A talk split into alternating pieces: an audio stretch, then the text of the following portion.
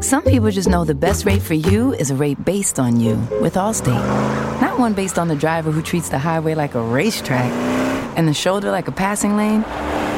Why pay a rate based on anyone else? Get one based on you with DriveWise from Allstate.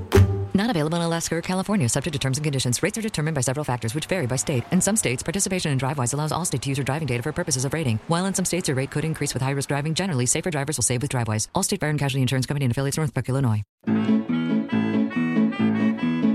From the halls of assembly, you'll hear us scream and shout. Our love of Indiana is manic and devout. Everything IU we discuss in unique manner. We won't be satisfied until we hang another banner. Us two goofy guys go by names of Ward and Eric. And as you probably know by now, we're Hoosier Hysterics. Hoosier Hysterics. Hoosier Hysterics. Hello, Ward. Hello, Eric. So let's just uh, take a minute to to explain some context here, um, and why I'm not my jovial, over the top self to to begin this. Um, we decided to do a special Turdu episode today, and the idea was to interview several different people from different walks of IU basketball life to help talk about this rivalry, what it means to each of them, what it means to us. And we had done it. We've done it with uh, you and I did three different interviews. Um, and after we did, and we had several others lined up. And after we did the last one, you and I were chatting, and I got a frantic phone call from um, Holly telling me that I need to get over to Mandy's, my ex's, immediately because our family dog, Griffin, was in real trouble somehow. And, you know, I know a lot of people know Dog Cheney because of the Twitter videos, but before Dog Cheney, there was Griffin.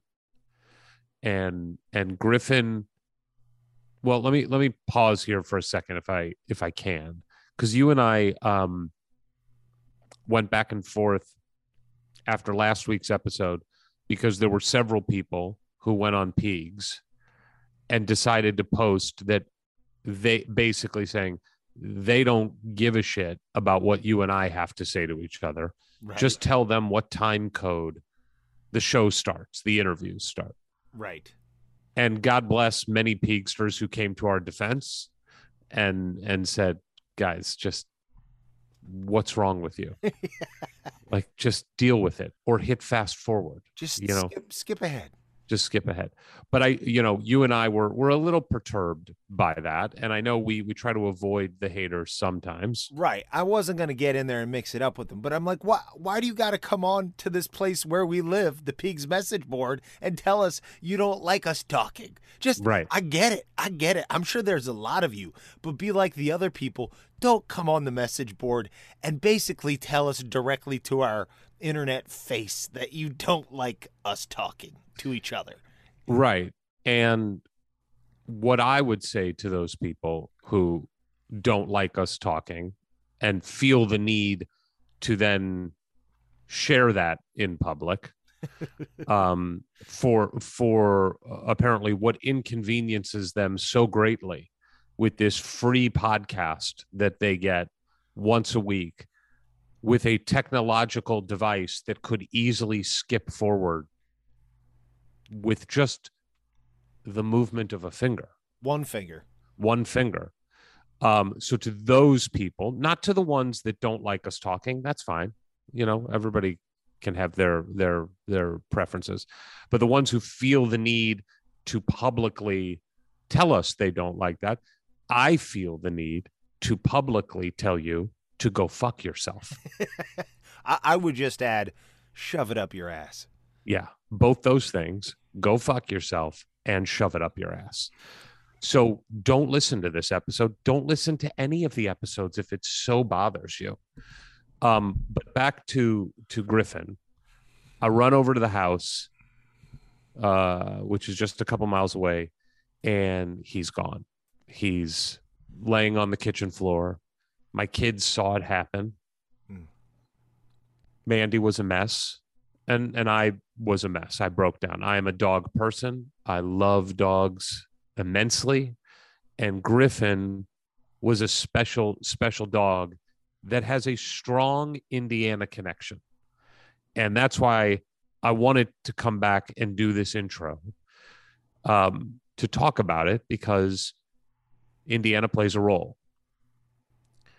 So indulge me, if you will, or don't. I, I don't care, but keep it to yourself. Are, It are was- you, are you talking to me? No, no, no, I'm not. so, as many of you have listened to us know, I'm divorced. Mandy and I are still very good friends. Happily divorced. Well, sure. I'm not happy I got divorced, but Right. we're in a good place. Mandy and I, and the family, and the kids, and I'm with Holly, and Holly has a great relationship with Mandy, so much so that they have a podcast where they just talk about me. It's weird. Uh, it's very weird, and and and it is one big, happy, unconventional family. In 2016, when Mandy and I were separated, and and clearly heading towards divorce, and I was no longer living in the house, I did feel um, some sense of we need to do something as a family. And I, I was also going through um, some pangs of guilt, you know, for not being there and not being able to protect my kids and and Mandy when when I wasn't there, and that was not my role anymore, you know, as a divorced guy or or a separated guy. And I wanted Mandy to have something that was that would protect them, you know, in some way, a guard dog. I mean, I wanted a guard dog.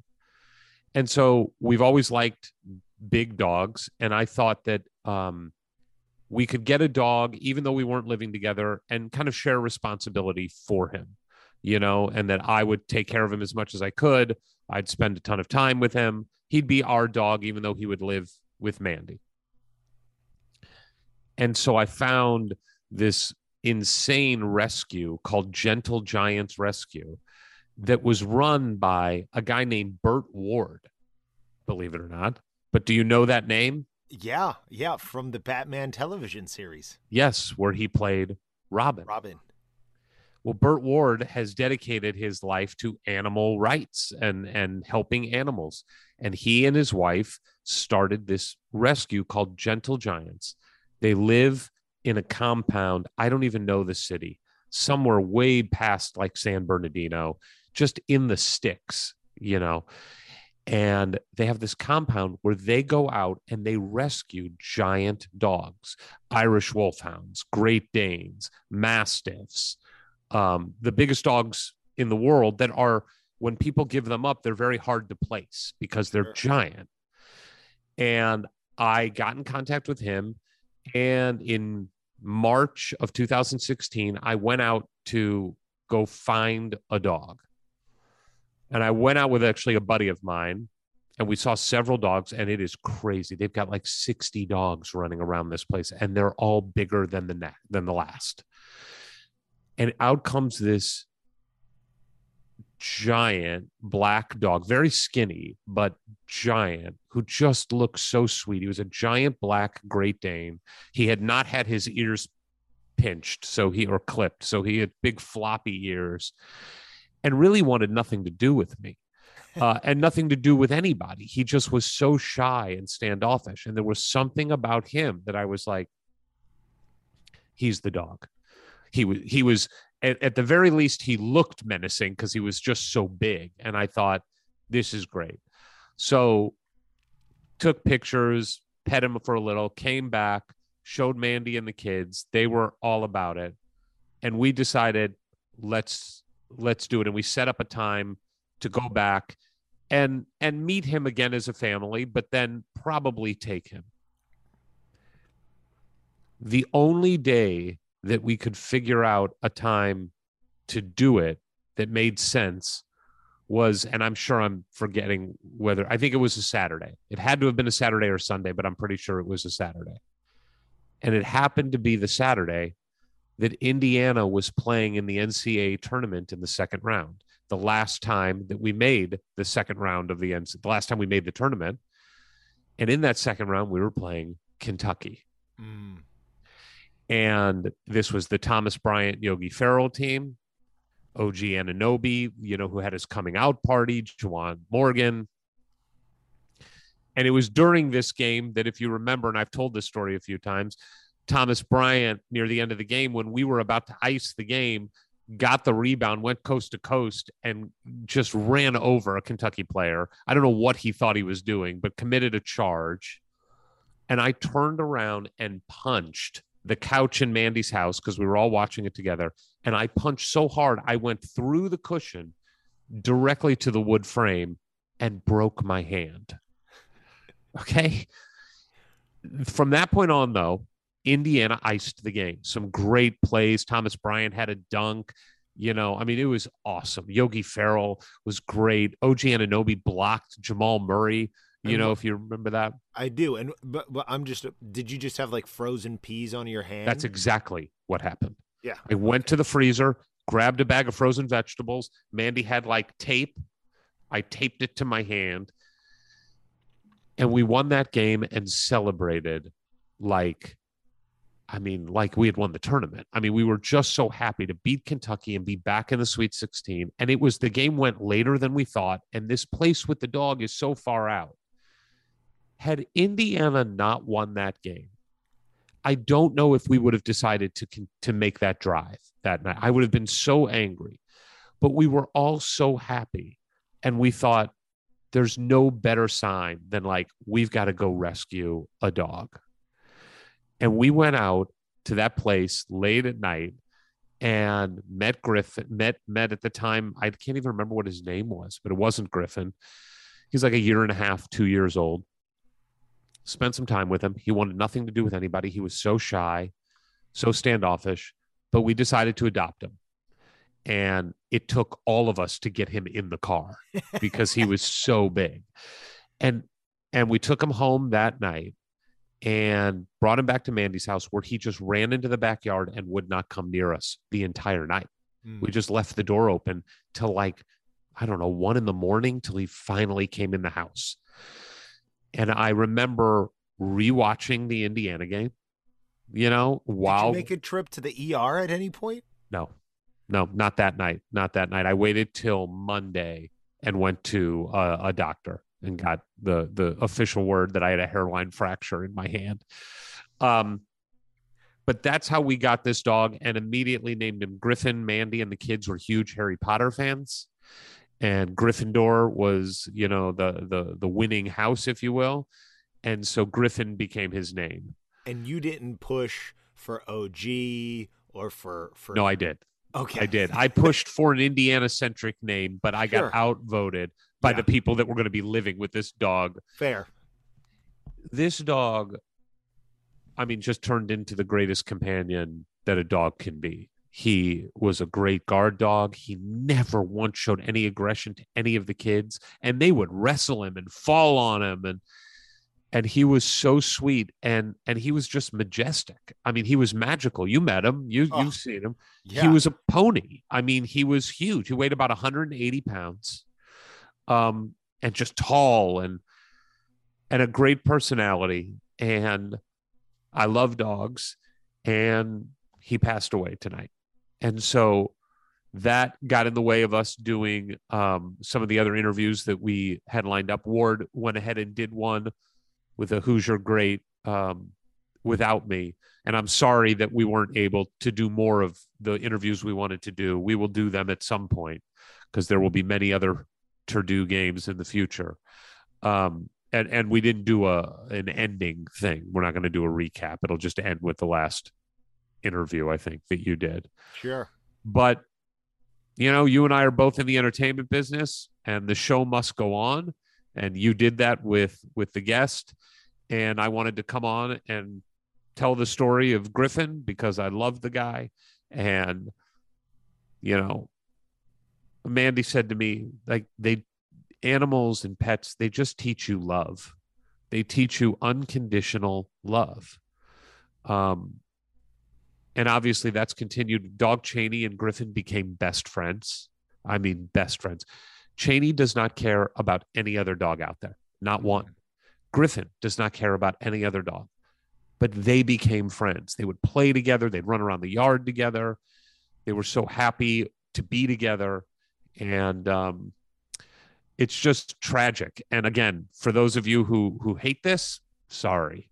Uh, it's what happened in our lives. We've shared a lot about our lives, our personal lives. So that's not a great start to um, this week of uh, Indiana basketball, which is a special week. Well, if he came into your lives with one of the last great Hoosier victories, maybe he could supervise from up above the next great Hoosier victory. I think we need some help from above to take out this boiler squad. Of all the boiler squads that have been waxing us over the last five years, this is about as scary as they come. Let's take a moment for you and I to just talk about Purdue week. Turdu week. Oh, you you slipped and you said the actual name. I did. Um, I'm not of my right mind right now. So, first off, thank you to IU women's basketball for kicking this Turdu week off in grand fashion. It's what they do. It's what it's now what you can expect from these lady Hoosiers.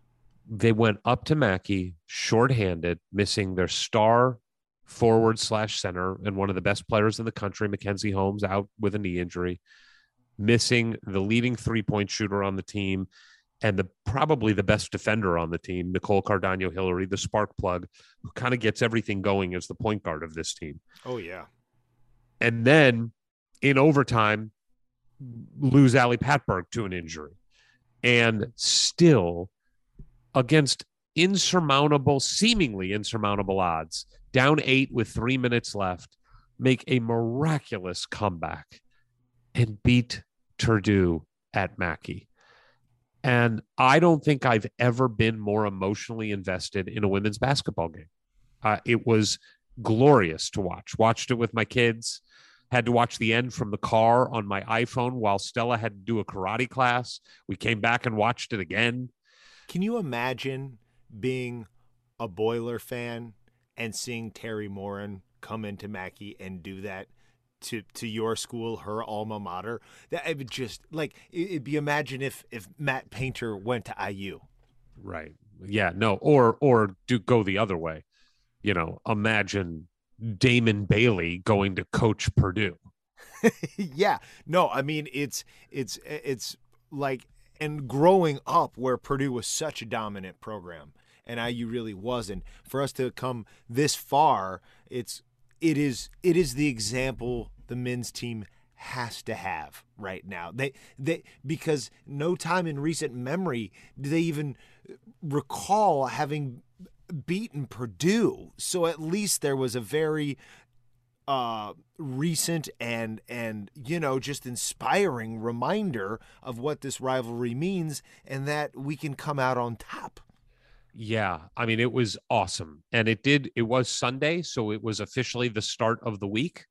And here we are now on Wednesday with the biggest game of the season, bar none, the biggest game of Mike Woodson's early coaching career at Indiana. And just a it seems like a seismic matchup for for Indiana. There are just I was about to say there are few things but the truth is, there is no thing I hate more than Turdu. I hate them. I hate their colors. I hate their arena. I hate saying the name of the school. I hate their players. What I about hate their, their students. Their mascot, I it hate voted creepiest mascot in America. And you go back through the decades and you look at the different iterations of Purdue Pete. He's he has been creepy throughout the ages. Yeah, it might as well be called pervert Pete. Sure, sure. I mean, that pedophile Pete. Let's call him that. creepy Pete. Creepy Pete. It's so these games over the course of any Indiana fan's life are tentpole games. And recently they've been filled with despair. But but not now. I mean, it all gets wiped away every chance we get. and the KenPom rankings and the turnovers and the point guard struggles, all of that just kind of gets washed away. And you hope that the power of the rivalry levels the playing field and the magic of Assembly Hall and Mike Woodson returning puts us over the top. And I can't it. think of anything I want more. That that's it, right? Because it it hasn't worked for a long time. It didn't work for the entire tenure of a coach.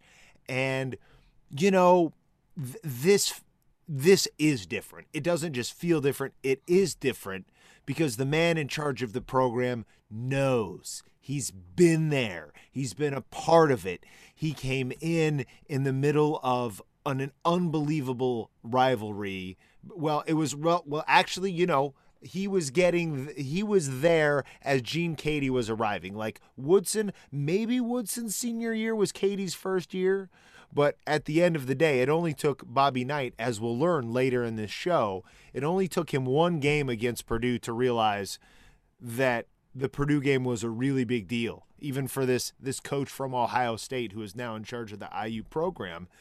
And so yeah, 1980, 81 Oh no, I think so. Keady's first year was after Wood Woodson. Yeah, left. yeah. Okay. showed up after Woodson left. Yeah. So, uh, but it just goes to show it's bigger even than the coaches. And while you and I grew up in the heart of the Katie Knight rivalry, that rivalry goes way back, way back before we were born, and that Woodson knows that. You know, growing up in Indianapolis, he knew about it. He gets down to Bloomington, he's a part of it. Um, he's as he said many times, he never left Bloomington. He come back in the summers. He's he stayed so attached to this program and this school throughout the decades, and I just cannot believe that whether you're a player on IU that grew up in Bloomington like Anthony Leal and you know exactly what this is all about from the day you were born, or if you're somebody who just showed up from Kansas, like Tamar Bates, that by the time that tip off happens on, on Thursday night, they're going to understand what this means to Coach Woodson, to the university, and to all the fans. And they are going to be playing harder than they've ever played wearing an Indiana University jersey before, including guys who were here last year and the year before and the year before, because they didn't have a coach who made it perfectly clear what this game means. That's exactly right. In fact, we did a podcast episode with Bruiser Flint before he left, where he told us that in his opinion, and and in talking to the players on the team, that the Purdue game wasn't a big deal to the players that the Michigan State game was the big deal to the players. And while I get that intellectually because of the success that Michigan State has had over the last 20 years, that means that the coaches didn't get it. Yep. That means that you don't get how important this is to a community of people, you know, young and old. And now we have that guy. And let's also not forget all the things you said about Mike Woodson and what he knows about this rivalry are 100% true. And then add in the last game that Mike Woodson played as an Indiana Hoosier was an NCAA tournament game where they lost to Purdue. Mm, mm. Yeah. And you have said many times that one of the reasons Mike Woodson came back was because while he won Player of the Year in the Big Ten and hung a banner for the Big Ten championship that year, he did not hang the big one. And that year, the big one was prevented by Purdue. And that has got to stick in his craw. And that has got to add added motivation. Now, does that make us hit three pointers? Does that make us not turn the ball over? Remains to be seen. But it sure as hell better mean, like you said, that we see a fight on that court like we have not seen in a really long time. That's what I want. I want to fight tooth and nail against, let's be honest, a more talented team. They are. They are more talented right now. They have better players. They have more cohesion. They're a better team. There's They've, there's I just mean, look, no doubt. No, look, we we have we've kind of been pieced together for this season. Our starting lineup is a testament to that. But they're all Hoosiers now. We've all we've all um, got to watch them play here for how many games in are we? What We're 15? 12 and 13 and 4 now or something like that 17 games 17 games, sure.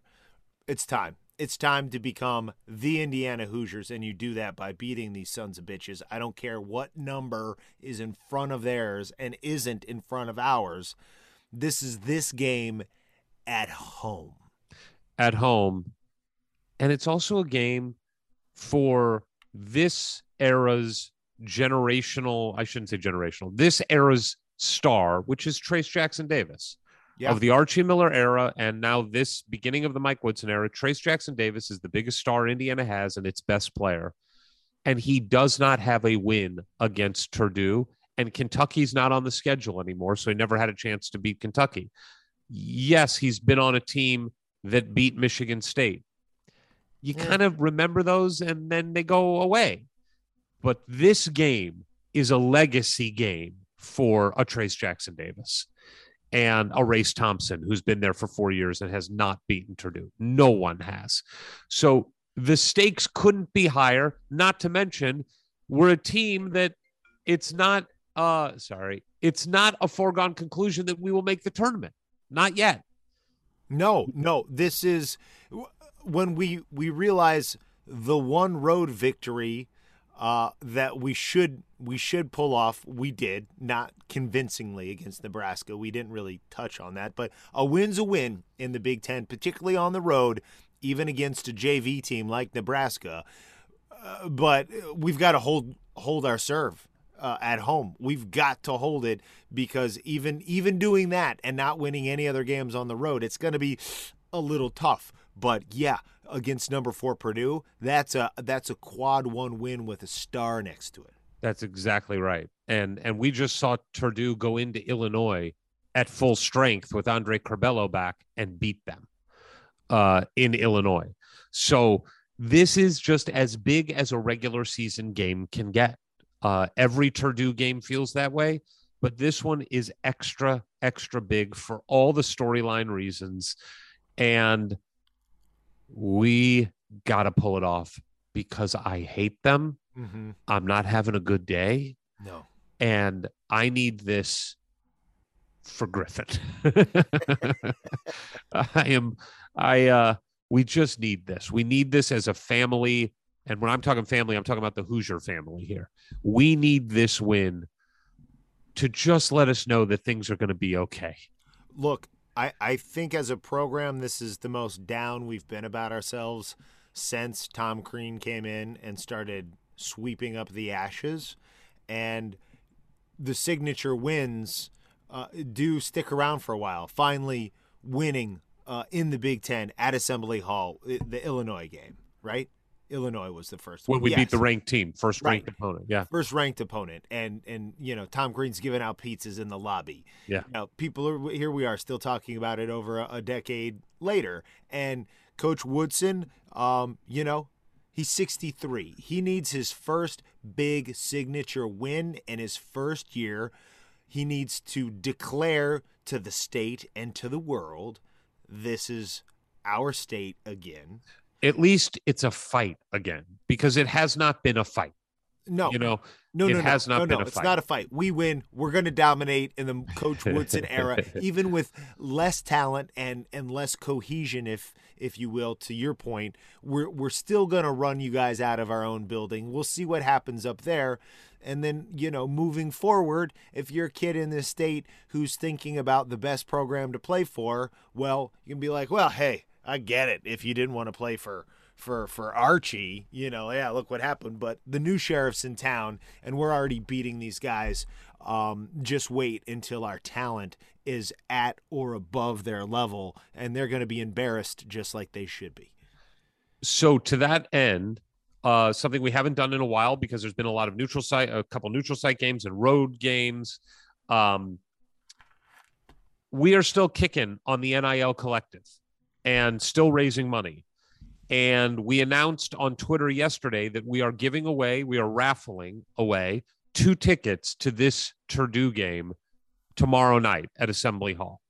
Section I forget what the section is now. Ooh, Section awesome. It's the it's the awesome section. They are great seats, but let me just pull up what the section is so I have it. Okay. It is section 108, row 15. These are great seats. Mm. and the assembly hall is going to be rocking. And you only get one chance to see the first Mike Woodson versus Purdue game, and you want to be there for when history is made. So We here's how we're be, doing. We want to be there, but we know that that would curse IU. So that's why we're giving these seats up for the greater good. That's exactly right. Our our presence there guarantees a loss. So we are taking one for the team, or two for the team, if you will, because Ward and I are two people mm-hmm. sharing one brain. Yeah. And- a half brain. a half a brain, a half functioning half brain. And here's how it works every $15 that you give to the NIL collective, in which 100% of the money goes to NIL deals, which will hopefully keep or bring players that will continue to dominate Purdue once this ball starts rolling. Every $15 you contribute to the NIL collective earns you one raffle ticket. Give $30, get two raffle tickets. We've already gotten some people to contribute $90 to get themselves a bunch of tickets. And we will draw a name on Thursday, probably by about noon. We can deliver the tickets electronically. And here is the info on how to donate or to contribute the money. You can do it on Venmo. On Venmo, go to at Hoosier Hysterics NIL, at Hoosier Hysterics NIL. You go to Venmo, that's our handle. On PayPal, use the email HoosierHysterics at gmail.com, HoosierHysterics at gmail.com, or you can use Zelle at 818 653 3851. 818 653 3851. Three very easy ways to contribute to this raffle and give money to the NIL collective, which will end up helping us beat Purdue in the future mm-hmm. and get a chance to get these two tickets and go to this historic, seismic game this season. What could be a better way to spend a little cash? No better way. I'm just I'm struggling on math. If they were to give us fifteen hundred dollars for the NIL, how many raffle tickets would they get? A hundred. Boom! Look at look at that. So that that's really easy. So that's probably the optimal amount of money to give, and you're gonna have a really great chance of getting those seats too. Yeah, that's a good point. So I think 50 you're right. Fifteen hundred dollars is a good good at least a good starting point. yes, agreed. So there you have the information. You can also follow us on Twitter at Hoosier Hysterics for the hysterics, no E, no I. But, But the sometimes sometimes why. why. And I have a tweet pinned to our profile that lists the information if you need to see that. Um, Oh, oh, oh. I just thought it would be apropos if in the intro we played just this clip of Bobby Knight's rant. I'm fucking tired of losing to Purdue. I'm not here to fuck around this week. I mean, what other motivation do you need? I hope Coach Woodson is playing that for the players to understand how much this means. Just like in the weight room, like if they could get Trey Galloway or somebody to do like a remix, like a trap remix, it'd be fantastic. Or if somebody out there is listening and is handy with that stuff, please, we'll tweet it out if you put that rant in a remix. Absolutely. Uh, let's hope the team, like our podcast, is Powered boy.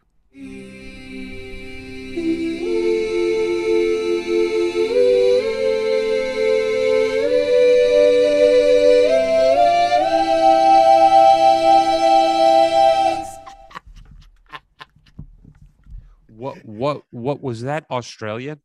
No, no, that was that was nothing. That was me trying to do something without any determination of what it was as my mouth started moving. I Can just you replicate it right now? powered boy. no, No, no, no, because that I had a doesn't- little time to cook it. Yeah, no, I think it was some Powered boy, bastardized Australian. powered boy, powered boy. Oh crikey, powered boy. Holy hell! You know what?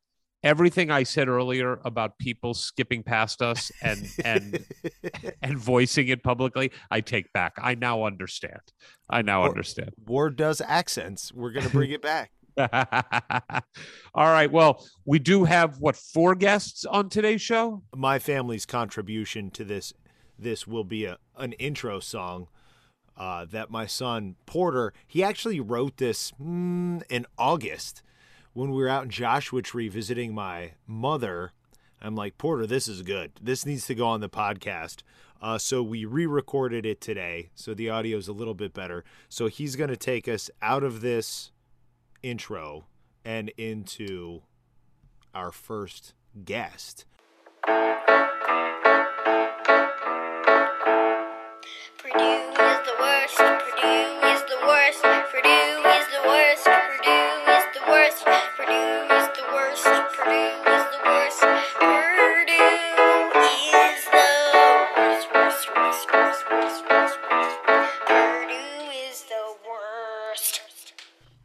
Ladies and gentlemen, boys and girls, we have someone with us who has the distinct honor of being on the last team that beat Purdue, Perdon't, whatever other uh, d- sort of degrading nickname you want to come up with for. Oh, I've got one more. How about tub of shit? Perfect, perfect. Okay. So, Eric, do you want to add some more details besides that distinction?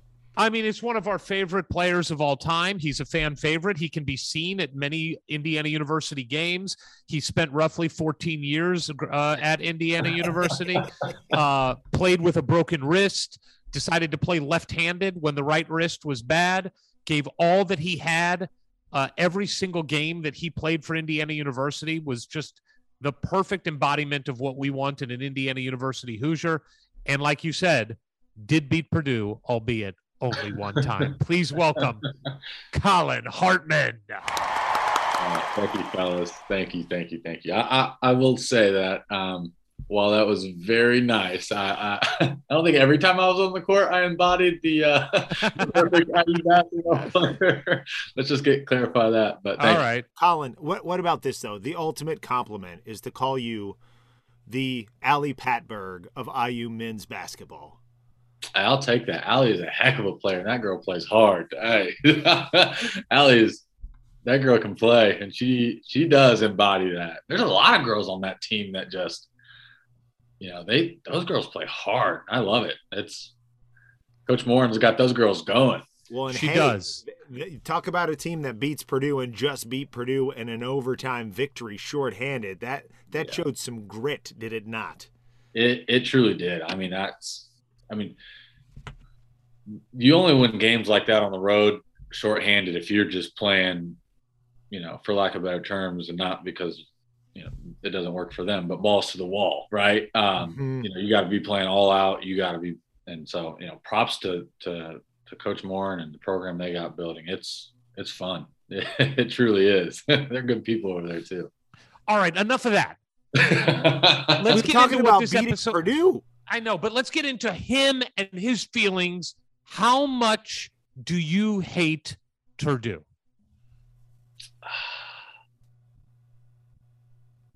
a lot. Uh, Yeah. I, it's it's really hard to put in words sometimes. Um, you know, I I almost like them to us, and here's why. Because I love playing in those environments that it creates when we play them, whether Got it. whi- whether it's in Assembly Hall or in Mackey, hideous arena. But Exactly. that's here, here nor there. Um, it's just the energy that it brings because people like there's so much tension between both programs. You know, Purdue's the redheaded stepchild of Indiana basketball, the state of Indiana basketball, Yes. and you know, so it's you know they have a chip on their shoulder. Purdue hates IU more than IU hates Purdue because you know we're just better. We're just awesome. Yeah, we have more going on in our lives. yeah. So that's that's really what it comes down to. I I don't know. It's they have ugly colors and Pee and poop. Their colors are that of pee and poop. That's it. They are. quite literally. But Collin, your story is is a unique one because you did not you were not born in Indiana, correct? Correct. And so you had to learn a little bit the hatred of Purdue and the rivalry. Do you remember a time, and maybe it didn't happen until you got to Bloomington, when did your hatred of Purdue uh, crystallize? When I came, when I went to IU, And do you remember a moment or something that happened to practice, something Coach Crean may have said to you, anything that you remember about, yeah, I really want to beat these guys more than I want to beat other guys? I think it was I can't remember what I think it was either my sophomore or junior year. We were playing Purdue in Assembly Hall, and um, might have been my junior year. This is where the I don't remember which year it was, but this is where the switch really flipped for me. Is um, we were beating them, and there was this loose ball, long rebound, came off, came off, bounced about to the free throw line and I was running for the ball, and so was uh, AJ uh, Hammons, and I caught an elbow right here, Oh, and it, it split my chin open, and there was like just like a flap hanging down of my skin, blood blood coming out everywhere. The foul was called on me, oh, and I walked over because I just felt blood. Like it's not an area where you feel the pain; it's just like. So I walked over by the ref, and I looked at the ref and I said, "You look like an idiot right now, don't you?" For calling the foul on me, he said, "Yeah, I'll get you when you get back." So Tim, Tim Garl, I, I, I was, I think I was a junior because I didn't have that much clout, for lack of better terms, with the refs when I was a sophomore. Timmy G took me in, stitched me up in the locker room, came back in, and that's that was the first time I was just like, "This is bullshit. I hate Purdue." so was that the game though that we ended up winning? I think I that's the so. yeah, that's the game we my won. year. Yeah, So you left blood on the court in the game that the last time Indiana beat Purdue, you Yeah. put blood on the court. quite literally, yes. I like it. I like it. Who, who uh, of all the games you played against Purdue, uh, of all the players, maybe maybe we just touched upon the person because he split your chin open. Haarms. Nope. Haarms. Least favorite, most hated. Favorite. Least favorite. Nothing against the guy personally. I don't know. I don't, I don't know that guy from Adam, but I hate that guy. Why, and what is it? What is it about these players like Haarms or Brian No, Cardinal from back in our day? specifically Haarms. Yeah, Haarms. What is it about him that you hate? Yes, Yeah, yeah, the yeah. hair. And just for our audio No, no. listeners, you are using your right hand to run it through your flowing locks, as Haarms used to do that tub of shit. God, that dirty nuts. I'll punch him in the face. Yeah, very punchable face. Very punchable face. Can you give us any stories from your time at Indiana? From uh, we know Coach Crean had some really interesting motivational techniques, whether it be fake vampire bats or or the or the towel drill that he would do uh, sometimes. But do you have anything that you remember about what uh, he would say or do to get you motivated for the Purdue game specifically? You know, for me, from from when I was there, you know, it was it was always these guys are going to come in hungrier than you, and you know why? Because they all wish they were here. And so they want to beat you so bad because they didn't get the offer from IU. Oh, love that. So you guys, you're going to get their best shot every time you play them because they want to be able to put on the candy stripes. They wish they could have. I love that. That's great. That's I great. love that. I mean, it didn't work that well. It but didn't I work love it. well, but hey. I will say though, th- th- they're like the Clippers, right? That Indiana's the Lakers and Yeah. they're Purdue's the Clippers, and no matter what kind of recency bias is going on as far as the win loss record go, Yep. We're the all time greats. We're the goats. We own Yeah. the state. We always will. And no matter how much recent success they've had against us or in general, people just don't like them as much, and it lives rent free in their head. Yep, exactly. And that's it's it's it's it's comical when when people really talk about you know the fan bases and it's not even close. I mean, it's you get south of West Lafayette. you get south of there and it's I you're in IU country and you go anywhere else in the in the country you're not going to find a Purdue fan. Exactly. You're just not. You go to New York when we played at Rutgers, it was a home game. When we go when we play Northwestern, home game. You know, the fans came out in droves because that's where they live. Right, we're all over the country. And people are so passionate, and Purdue just doesn't have that. They're jealous about it. So, just Uh, when you would go up to West Lafayette and play, which you did several times, how disgusting is it up there? I mean, do you you get the sense like when you're in Mackey and just like going from the bus to wherever that it's just nasty up there, right? what have I told you guys how to find West Lafayette? How how do you find West Lafayette, Collin? You you, you drive north till you smell it, and west till you step in it. Yes, exactly. I love it. Uh, here's one for you. Did you hear about the two? Um, well, first let, us hear about West Lafayette. It is a shithole, right? Yes, and that, you know, I, I've I got recruited at Purdue. Obviously, took several visits. Um, it is not pretty. I mean, it is all industrial, um, concrete. You know, it's not the gorgeous limestone that we have down in Bloomington. You know, with trees and flowers. Yeah, yeah, Purdue doesn't have that, um, and their bar scene is terrible. Um, Really. So, um, and and they're and the human beings there are they're ugly too. hey, you said that. Yes, I did. Because I used to party there in high school. And I'm coming from a small town where, like, any college girls would be amazing. But even, like, rolling into Purdue at, like, 15 years old, I'm like, what is up with all these dogs? You know, one of the great signs in Indiana University history is the sign that says, uh, what does it say? Like Purdue University keeping ugly girls out of Indiana for 200 years or something yeah, like or, that. or since whatever since, yeah, since 19, eh, you know, 02 or something like that. I love that sign. I love it. There, there is. Look, I, I, we we ask this a lot of people we interview, but you know, there's like the cliche thing for athletes to say every game is the same. It's just next up. Whoever's on when we play Western Kentucky or Merrimack, it's the same thing as when we play Kentucky or Purdue. And I just do not buy it. I don't buy it for athletes and I don't buy it for coaches. You tell us, was every game the same or did you get more up for this game? Well, if every game was the same, I mean, then then you're not human. There's a lot of things that go into that ultimately because you know fans don't come out and sell out Assembly Hall for Merrimack or you know Western Kentucky, but that place will be sold out on Thursday, I'm sure. Will I will be there? Oh yeah, I'll be there. Awesome. I'll be there. Um, and you know, it's it's impossible as a human being to walk into that environment and treat it the same as if you were playing Merrimack. No, not even just purely because of the fan base, the the atmosphere that you're in.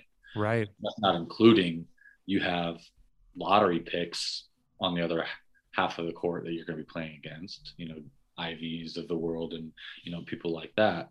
You don't have those on Merrimack. Totally. you, Totally. you, have, you have to get your mind right for the game, otherwise you're gonna you're gonna get exposed, for lack of a better term. So, um, yeah, Just a quick side note on Merrimack. It has to be said, one of our listeners, Jeremiah Jordan, who was in Full Frontal Comedy with me, the improv troupe at Oh, IU, awesome. he's in Boston now. He's in in film and video production, and he got a notification on LinkedIn that were like, "Hey, a producer at this production company needs this, or at this television station, we're looking for this. You might be right for this." Also, uh, Merrimack is looking for a new head coach of the basketball team. you may be right for this position. Yeah. Collin, when you were there, did Coach Crean ever bring in former players uh, around game time or before games or practices for like Purdue week? Or w- was there any of that where like bringing in guys from the past to talk to you about what this game meant to them? Yeah, I know. I remember Vic was in there several times. Um, Cody was in there a few times. Um, when guys could get away, they would. You know, they'd, they'd take their little jet and come on over and hang out with us. Um, And what did that mean to you? It just kind of highlighted the fact that you know um, it runs deep. You know, and it and I mean they'd have um, Laskowski and guys like that are that still live Mhm. around Bloomington and Indy that would come down and they'd come in and talk, and you'd see all these guys lined up that were past players and and whatnot, and it just showed you that this is so much bigger than you, and so many more people have to live with the results of this game coming up than just you, right? This is True. It really is, and you know it, it's it's it just highlights the reason that we don't have names on the back of our jerseys is because it's not about that. Because everybody that loves what's on the front of our jerseys is is who it impacts. So it's it's it, that's what it highlights when those guys come in and they would tell you the stories or they would you know give you their pregame speech or whatever that may be. Um, it was different. The tone in their voice was just different because it meant more.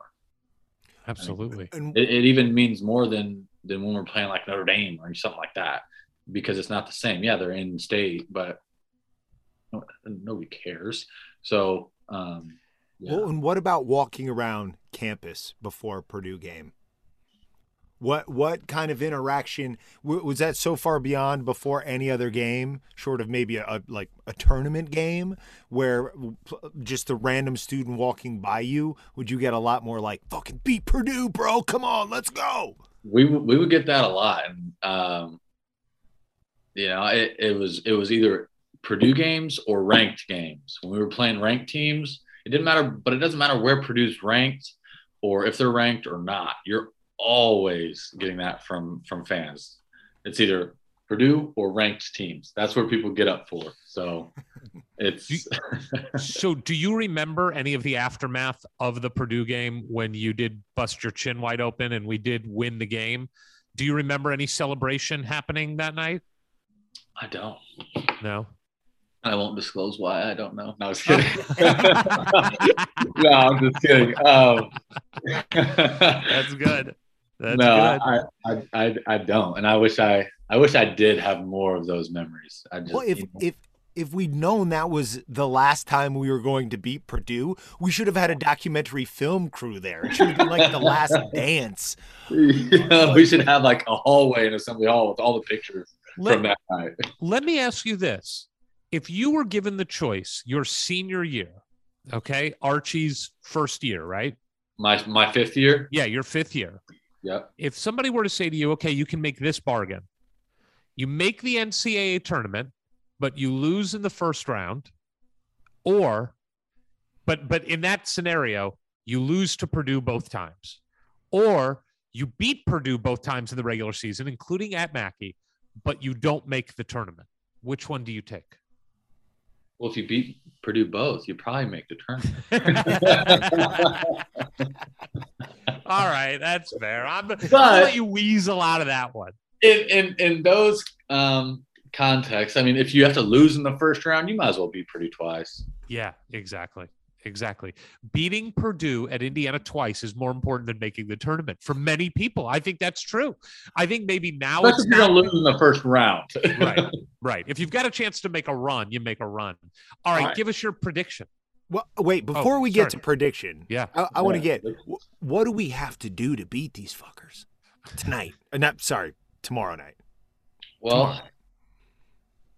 not turn the ball over. Yeah. Because I'll tell you one thing that, you know, if our, if our guards are turning the ball over, they can get out in transition. They'll either get dunks, layups, or open threes. So, and they got shooters, they got athletes.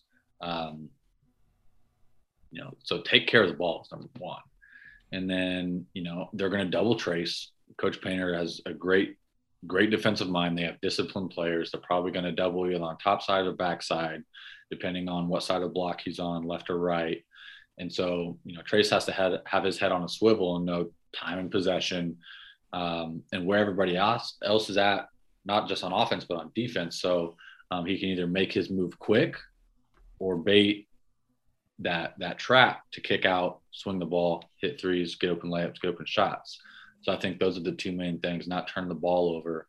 Um, and if Trayce is going to have a big game, he's got to have those two things on his mind that that they're coming for him. Do you think with those two post players that they have in Edey, the monster, and Trevion Williams coming off the bench, that that they will double him still? Because it seems like they've got guys who can bother Trayce from a size perspective, and Trayce, when he struggles, has struggled against size. hmm I think, I think they still will, Yeah, um, because I think Trayce is more athletic than those two. He's, he can yeah, move for sure. Um, and you know, it is yet to be seen. Uh, What I think, you know, it's yet to be seen that we're going to have any wing player on the wing go off for 20 or 30 I on know. a night and carry us. And so if you Trayce, you take Trayce Jackson Davis away, who's shown he can beat a team single handedly almost, right? You Yeah. don't have any of those of our wing guys that have really stepped up and like, hey, I'm gonna give you a 30 ball tonight and we're gonna beat you because of that. And so you take Trayce away and you make guys who haven't really shown that they can do that, make them beat you. That's I would do that all day long. Yeah, you, know, and so that's why we either have to have Trayce have a huge night or somebody's got to step up and knock shots down, or we have to have five, six guys in double digits. you think you can maybe uh, grab a jersey? I don't think anybody wants that anymore. We could use the shooting. We could use the shooting. All right, give us your prediction. What happens Thursday night? I think we win. I believe we win. I like it. I like uh, it. I believe for a couple reasons. I think um, coach is going to wear a suit. Yes, Huge, huge, Huge. For the program. huge for the program.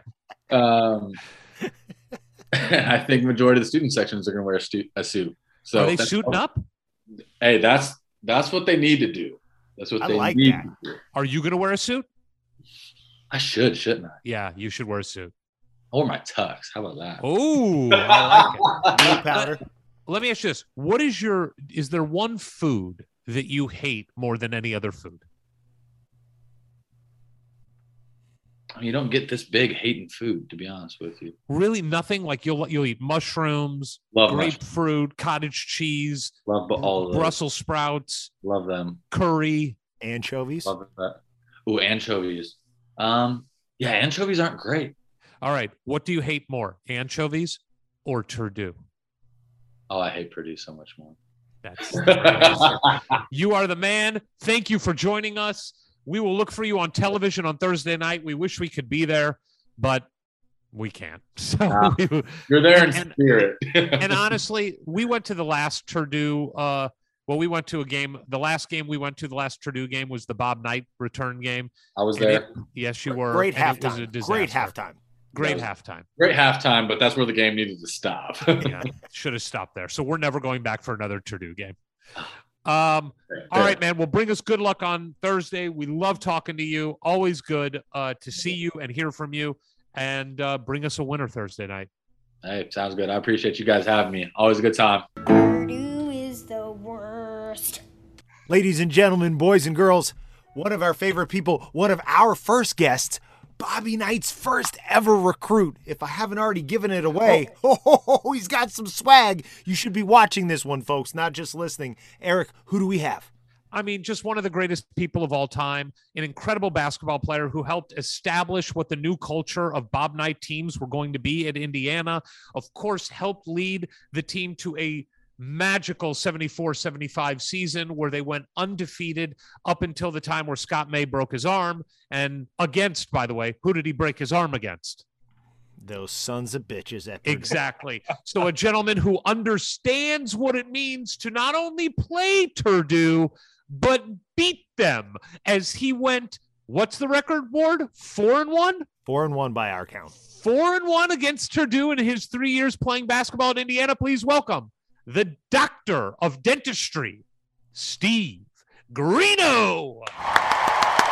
Hey, Eric, EP, and Ward. How, How my are ya? guys doing? How Oh, doing? so happy to have you here, sir. Hey, my pleasure. What are we going to talk about? What could possibly talk about? Well, So, you, let's you indicated that you wanted to talk about our most recent Purdue victory. So please, sir, the, Absolutely. the Uh, floor okay. is yours. I'm so in love with this IU's women's team, and and of course, uh, a Seymour native, Coach Moren, is Yes. Southern Indiana, so that's a okay by me. So, I, and you know, so uh, I just love following them. And of course, I'm sitting there thinking, gosh, we, we got to come back against Purdue on the Purdue home floor, and Mackey is kind of going nuts. And I said, if there's only just was a 34 out there, that would. you go get him, Grace. That's that's it. Take it over, man. I was just so proud. I'm so proud of those ladies. But Grace Berger, hey, number 34, you're in the club. She is in the club. She is clearly better than Brian Evans. I mean, clearly better than Brian Evans. She's on your level, but she is clearly better than him. Yeah, that game eh, was just incredible for many reasons. Ward and I talked about it in the intro a little, but I mean, you're without your best player in Mackenzie oh, Holmes and your starting point guard, and you're on the road. I mean, it, and you're down by eight with three minutes left. The game should be over. Absolutely. And, and I'm sitting there thinking, you know, oh my gosh, you know, what what has to take place? You know, and a lot of good things have to happen. But I tell you what happened that I'm that, that they, these ladies do every single game. They do not give up. They do. Right. They don't care. You know. Oh, it was almost as if okay, now we spotted them this. Okay, this is how close it's going to be now, but we're still going to beat them. I mean, I never felt for a moment that some of the ladies on the court were looking around like, hey, I, you know, this is one, this one's lost. You know, we got to give up. Never. Never. And, and I'm telling you. And look, that that game is what rivalry games are supposed to be. It doesn't matter what Yep. you're ranked, what they're ranked. That all gets thrown out the window when you're in a rivalry game, and it means something more to the fans and the players. And that thing was a nail biter until the Oh. end, and then past the end into overtime. It was amazing. Let's get to you and your history with Turdue. Let's start with the question we're asking everyone. How much do you hate Turdue? how much do, well, let's see. How much did I and how much do I now? Uh, Has it you know, dissipated? then- and- and, you know, no, you, you, I, I, I like certain Purdue people. Is that okay? Okay. I mean, it's No, all right. I it's not great. I got a It's brother, I got a brother-in-law for Purdue. Mm. Okay, you know, choice. and we, we know people like that. Yeah, it's hey, who do I want to beat more than anybody? That team right there. you Right. know? I mean, it- it- when I played, it was two teams on the schedule for me. It was them and Kentucky. All right, because I'm a Southern Indiana boy, so that one counts too. And those were the two. All right, you know, if we can win all the rest of them, that'd be great, which we did. you know, but yeah, so that was good too. But, Well, but you know, it's interesting. You're you know talking about uh, not to go back to the ladies, but so much as to kind of leapfrog into the history at Purdue. Uh, my senior year, of course, this is but back to your point about rivalry. Senior year, we go up there. Yes, Scott breaks his arm in the first half, but we're the number one team in the nation. We're killing people, and we walk out of there with a one point victory. Yes. That's rivalry. I mean, I, I, I, I tell you, you know, you're exactly right. That's the rivalry. And there's going to be some good teams that Purdue brings down to Bloomington. Could be in a couple nights that the rivalry comes back and they go home with a team that, you know, preseason, and, and, and not only that, but during this season, number one team, right? Mhm. Yep. But that would be so sweet. Just go back up north, fellas, and lick those wounds because that's going to happen more frequently now. Yes. It's got to. It's got Yes. Okay. Now we do think of you as a resident. I hate him. I hate him. Yes. Yes. Yeah, Is finally. you wanted me to say? Yes. You can't handle the truth. Just cut out the previous part where he talked about his great brother-in-law. Scrap that. No, Yeah. that was what- And yes, I remember the one time we got beat up there, and it was, I've told you this before, it was my fault. I still say, I, I, I panicked and I, I said, that young coach of ours doesn't know what to do. We're one point down, but I know what to do. and, and, and this is the true story. And we end up losing by three. You know, we were down by one, and it was time. I thought wrong, but I'll guarantee you this: when I went back there as a senior, I owed that one to that man. I mean, Yes. I went in, and yeah, we were undefeated. We were going to win the Big Ten anyway. We're we're on, you know, we wanted to go undefeated too. But I walked into Mackey and I said, no, no. And then, you know, we hear at halftime that Scott May breaks his arm, and I'm still looking, going, still, I owe this one to that guy because I blew one two years ago. So, you know, let's let's uh, let's get this one. So anyway, What we, There you go. we I was gonna say earlier, we think of you as a, a resident historian on IU basketball, going back to your connections with Everett Dean and Branch Yeah. McCracken. Could There you you go. enlighten us a little bit of the may- maybe the origins of was was the Purdue IU rivalry as heated with Branch McCracken and whatever bum they had come off the street and coached their team back then, or, or did it really come into you know, its I. I, it's interesting, Ward, that you asked that because I really don't know. I, I just have always assumed, right? You know that we just that's what we do, and of course, you know the, the you know those guys had guys like Wooden back in the day, and bum? and, and, yeah, and my my father. Now here's the connection. My father, Ray, played at Madison High School, Madison, Indiana, for a guy named Ray Eddy, who was the backcourt teammate of Wood, John Wooden at Purdue. And then after he retired, after he uh, you know retired from uh, coaching high school ball, he went to Purdue and became the Purdue basketball coach. So my my old man had got got cooties from from the. You need to get yourself No, I- sprayed down. Mr. Eddy is revered in, in the Green family, so uh, you know that's one Purdue guy. Yeah, but but it, no, it goes back absolutely. But it- you know, it, but they dominated back then. I mean, they they were they were great nationally. You know, with Wooden and All America, those they were kicking some butt. So, you know, it took us a while to to start evening things back up again. Yeah, isn't that it was there in like the last five years where they got that big advantage on us over head to head wins, right? Yep, yep. Um, and Yeah, yeah, I believe so. Yeah, there's no question. And, and let me tell you something. This- This is, and I think we've talked about it before, whether it's been on a podcast or just you know when we get together and chat. But you know, just going back in time about one of the the feelings I had, and it was just my feeling, but with the last couple of coaches, you know, that we had at IU, not understanding that is a game you got to win. You got to figure out a way. That's one of the games that we'll all look the other way. Go ahead and cheat. We're going to win the game, right? We're all in on it. Just cheat for that one, though, you know, because we got a reputation of hold, but we're going to cheat for that one. And I even remember Coach Knight's first one, you know, because with Coach, he was an Ohio State grad. Yeah, he knew about the Big Ten a lot, but I, I can tell it, it what. But at the end of that first game, I, and I remember it distinctly in, in Assembly Hall, and you know, so it's it's the last game of the season. Jimmy Crews is in as a recruit, you know, so I'm sitting up in this. I'm sitting up in the stands because freshmen can't play. We're watching the last game.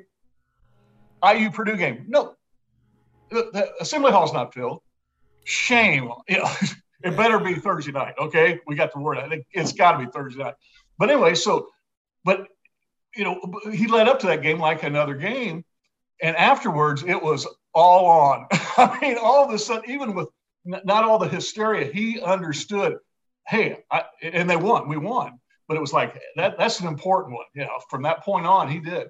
And did he articulate that to you guys going forward when when it was Purdue time? Because I know Coach was such a Yeah. chess player when it came Yeah. to to that kind of stuff and mental preparation and not letting you guys be unprepared for any game, which really means that you're not more prepared for any game. Like you're just Right. the same amount of prepared, but still. It's Purdue. It does matter, right? Did it matter to him? How did that manifest? it, it, it- it's I, I think as time went on, he had a more and more veteran team too. You know, it- it- with you know Quinn and, and Scotty and and you know Aber and those guys and Laz and myself and uh, you know and Benny coming along later on. But it was kind of an unspoken. You know, this is this is big. Now, coach would make a big deal out of. Hey, this is the biggest game in the country tonight. If we were playing somebody, and it was, you know, and we started building our reputation. My sophomore year, there were, you know, he'd say to one or two, "Hey, this is the biggest game in the country," once or twice. Got to say it more my junior, year, and then it's senior, it's the biggest game in the country, guys, because you're number one, and whoever's playing you, it's, it's kind of a big game. But s- some games are bigger than others. But I think the Purdue thing, it was, I can't remember him ever, you know, doing anything more than just making sure we won the game. I, I, I don't. Wasn't there a story that Laz has told us the ice cream game? Wasn't that the Purdue game?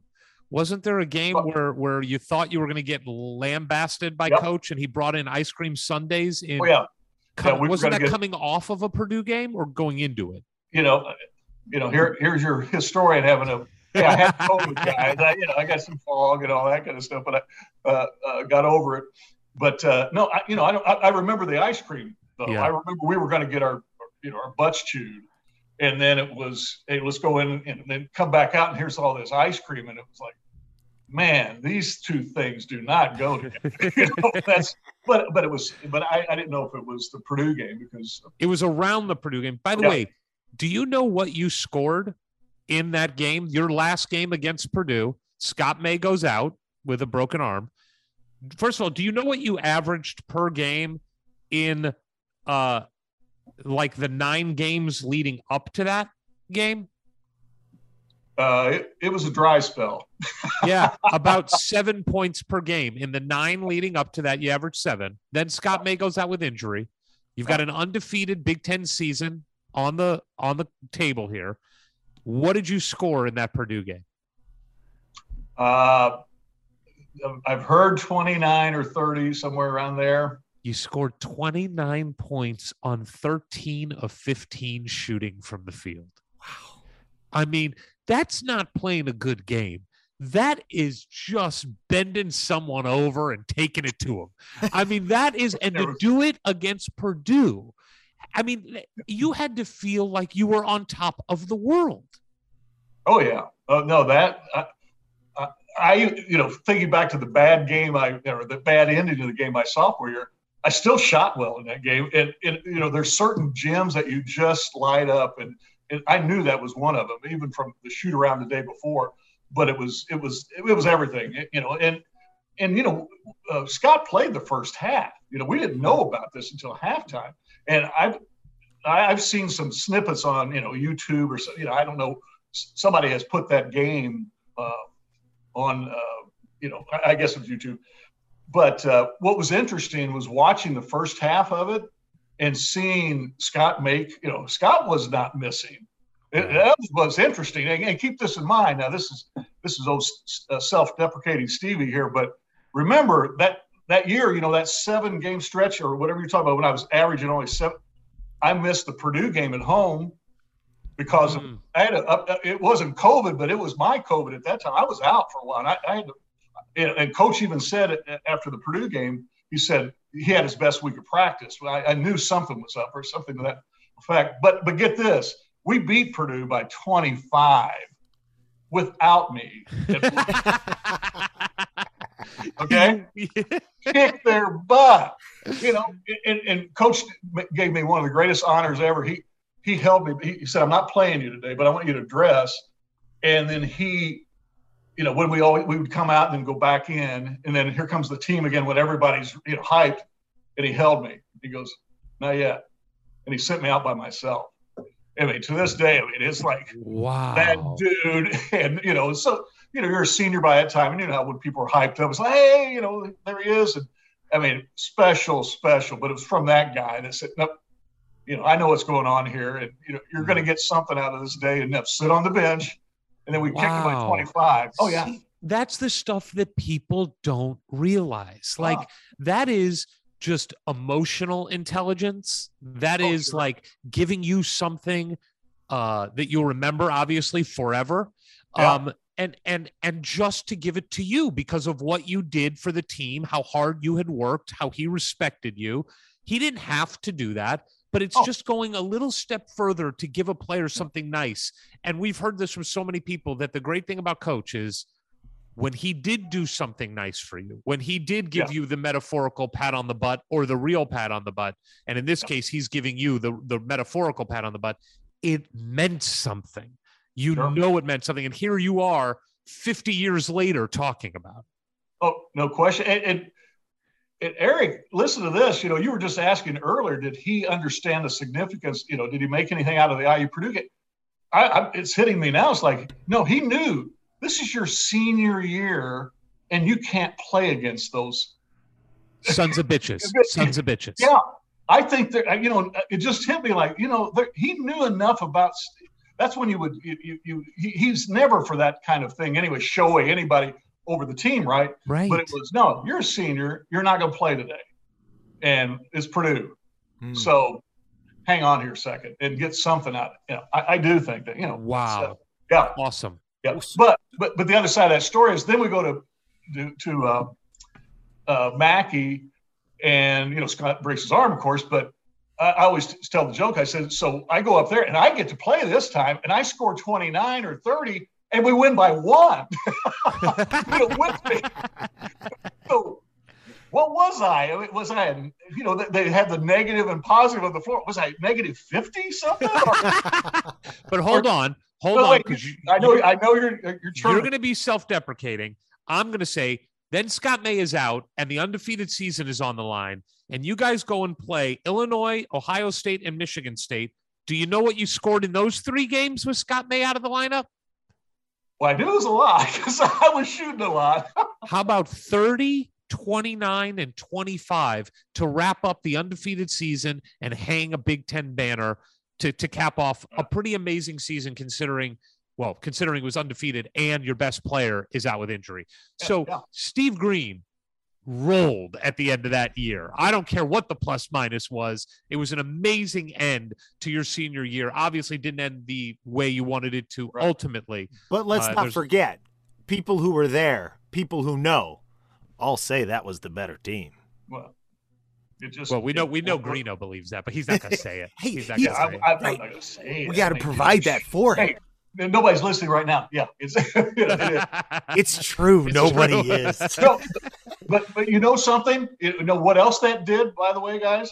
December of my senior year, so December before that, that was you know the end of the Big Ten season, February, March.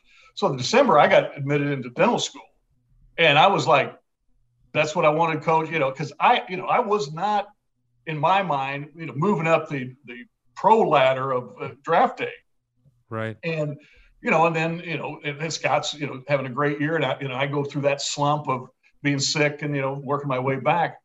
But those games, uh, I got a call. You know, all of a sudden it was like you might want to put the dental school thing on hold here if, if, we're going to be able to do that. That that really did make a big difference for me. You know, That made you a pro. You, you think you think those last handful of games made you a pro? they were more televised. We were getting down to, you know, we were staying undefeated. It, we were getting coast to coast press, and there was a lot more to it, a lot more eyes on it. And then, Wow. you know, had a, and I actually had a pretty good Mid East regional too, you know, that year. right. Uh, you know, even though we lost against Kentucky, you know, it was, uh, it continued. So, uh, yeah, there was, and there were a lot of eyes on that. Well, So, I'm I'm sitting here out. looking, and with you and Laz both being drafted by the Bulls that year, and then of course Scott was the next year. Back in the day, what was it a lot uh, easier for um, a team, an NBA team? I'm assuming to just watch more of you play because you're in the same geographic neighborhood. Yeah. It's not like It- it- yeah. right, like the Lakers couldn't have been watching what you were doing. Yeah, there's no the ESPN. You're, you're exactly right. That you know, it, it affected so many things. Affected recruiting, and you know, because we all know now that with a kid in California can watch Indiana play, then hey, I want to go there. You know, Mhm. we didn't have a, a lot of that, so it was a lot of regional. And it's interesting. The the ABA was still in existence, and that's who I ultimately signed with. And and the general manager of the ABA team that drafted me, the Utah Stars, had an Indiana connection. His dad was the athletic director. You know, it was Bill Orwig Jr Wow. right? So back to your point, yeah, they people had seen it, but it was almost like, well, if we were high on him, you know, he went through a slump and it doesn't look, and then whoa, hey, that's what we want you to do is shoot. We, we weren't worried about your rebounding or your defense, you know. We knew that, but uh, when you stop shooting so good, well, we don't, don't have much interest now. They do. So All right, story. way, wait, real we- quick, Ward. Just Sure. a quick stat. Yeah. You said you had a pretty good regional final against Oregon. You scored 34 points. I mean, you're averaging from the Purdue game on, you averaged 30 points a game to end like your la- your college career. That's not I mean, that is the stuff of a legend. That's what that is. I swear, on the team bus after that 34 point game, uh, Quinn pulls me down and goes, Damn, if you could rebound, you'd be a bitch. that was the best compliment he could. It's like, you got that. That's great. That you is got a great.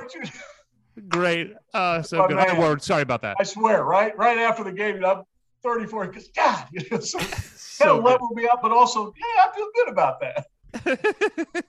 the backhanded compliment from from Yeah. the team the team leader there let's That's let's right. get back to the the team we all hate purdue All right. which player on purdue did you hate the most Oh gosh, I can't say Frank Kendrick. oh, I just did, didn't yeah, you did. Played at Arsenal Tech. He's one year ahead of me. Frank. Always thought he was way better than he was. He actually ended up playing. He, he got drafted, I think, second round or third. Golden State Warriors when they won it in '75. You know, Oh. so his rookie year, and so you know we see that all the time. Yeah. But he's not. He's not listening to this. Don't- no. although, yeah, although he did have an Indiana connection for a while afterward. He, he kind of he was working Tom Crean a little bit, I think, to work some of his camps. And Oh, really? gosh, I'm really bad mouthing Frank. So Frank, hey, look, you know I mean it. So I, I know I could tell I could tell like you're joking and jovial about it, but you still don't like him. And I No, no, love we- that. We, we competed, you know, and he was a year older, and it was just that was the guy. He guarded me, I guarded him. You know, all of that kind of stuff. Because a couple guys on the team were, were buddy. I mean, eventually became good friends. Uh, John Garrett was the six eleven center for. oh yeah that's and we were on Indiana that's a All-Star peru team. guy right there Yeah, Peru- the Peru guy. And then uh, Jerry Nichols from Greenwood, and they went to Purdue. And, you know, we were on the All Star team together, got to be buddies. But Frank was just, you know, he's from Indianapolis, and he just, you know, he, you know, uh, he thought he he ruled Indianapolis, and I knew guys that said, no, he doesn't. you know, he's no, and, and, you know, and, and it was just one of those things. IU Purdue thing. Yeah, that's probably the one right there. I, I I, love that. I love Yeah. it. Collin But- Hartman, we just talked to Collin Hartman, and he said uh, Tom Crean said something to them that, hey, Purdue's coming in here, and they're really going to be coming after you. And the reason they're going to be coming after you is because they all wish that they were here, that they'd gotten the scholarship to Bloomington, that they were wearing the candy stripes. Did you feel even even before you know you you strung to the I guess well you started with one undefeated Big Ten championship followed by another Th- that really kicked off what Purdue has felt ever since certainly as the Yeah. inferior program. Did you feel probably- even at that time that Purdue had a chip on its shoulder and that IU was clearly the superior place to be playing basketball and being a student?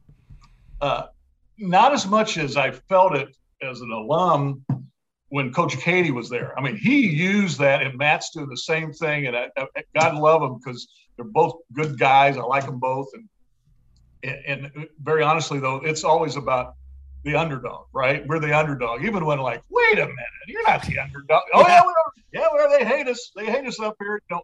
So we we I didn't think that we had that then. I because remember I'm young and uh, old enough now, but I was young at that time. To uh, it was my formative years. I was watching Rick Mount play at Purdue. you Right. know? Hey, the Rocket. When you're from Indiana, and there's somebody shooting. Hey, that's great. But I And always, you're but I and, always. And I was going to say, and your your your end of middle school into high school years were the Lou Watson years, which Yeah. were not good years at Indiana. Exactly. Yeah, there, there was really a dry spot there. That, but I still had this personally this desire because you know I go back even further. The fans, you know, and, and every IU Purdue game, I don't give. I, I remember I would listen on the radio, and even when Mount was playing, especially when Mount was playing, because you know I'd hear, hey, Mount has 28 now, you know, and all this, but we would hang in there, and I just come on, guys, you know, don't. And Purdue would win. I went my recruiting trip the only recruiting trip I went to IU on that wasn't uh, with Coach Knight there because Lou Watson was still there. So it was the IU Purdue game in the old, old, you know, the, the Field track- house. Fieldhouse now. Yeah. And, uh, and George McGinnis was a sophomore. Steve Downing was a sophomore. I, and I sat there, you know, and I go, hey, who am I rooting for? Hell yes, IU. I didn't need to be here to root for IU. And Purdue beat them. Mm. With you know, I'm, I'm sitting there going, you can't do that. That's George McGinnis over there. You can't do that. We're, we're better than you. And it, so even back then, I was like, wait a minute, this doesn't square up. So and after a while, it's become that way, though. I, I think a little bit, and they use that to their their advantage. Well, listen, it's always a treat when we get to talk to you. I just want people. I, people need to YouTube old Indiana games in that 74 75 season and before to watch how good of a player you were because I have done this. I've spent countless hours. You could shoot the ball, you could score the ball. It was so pretty to watch. You won a Big Ten championship every year you played at Indiana. I mean, think about that. We're talking about just wanting to finish in the top six, and you won a title every year.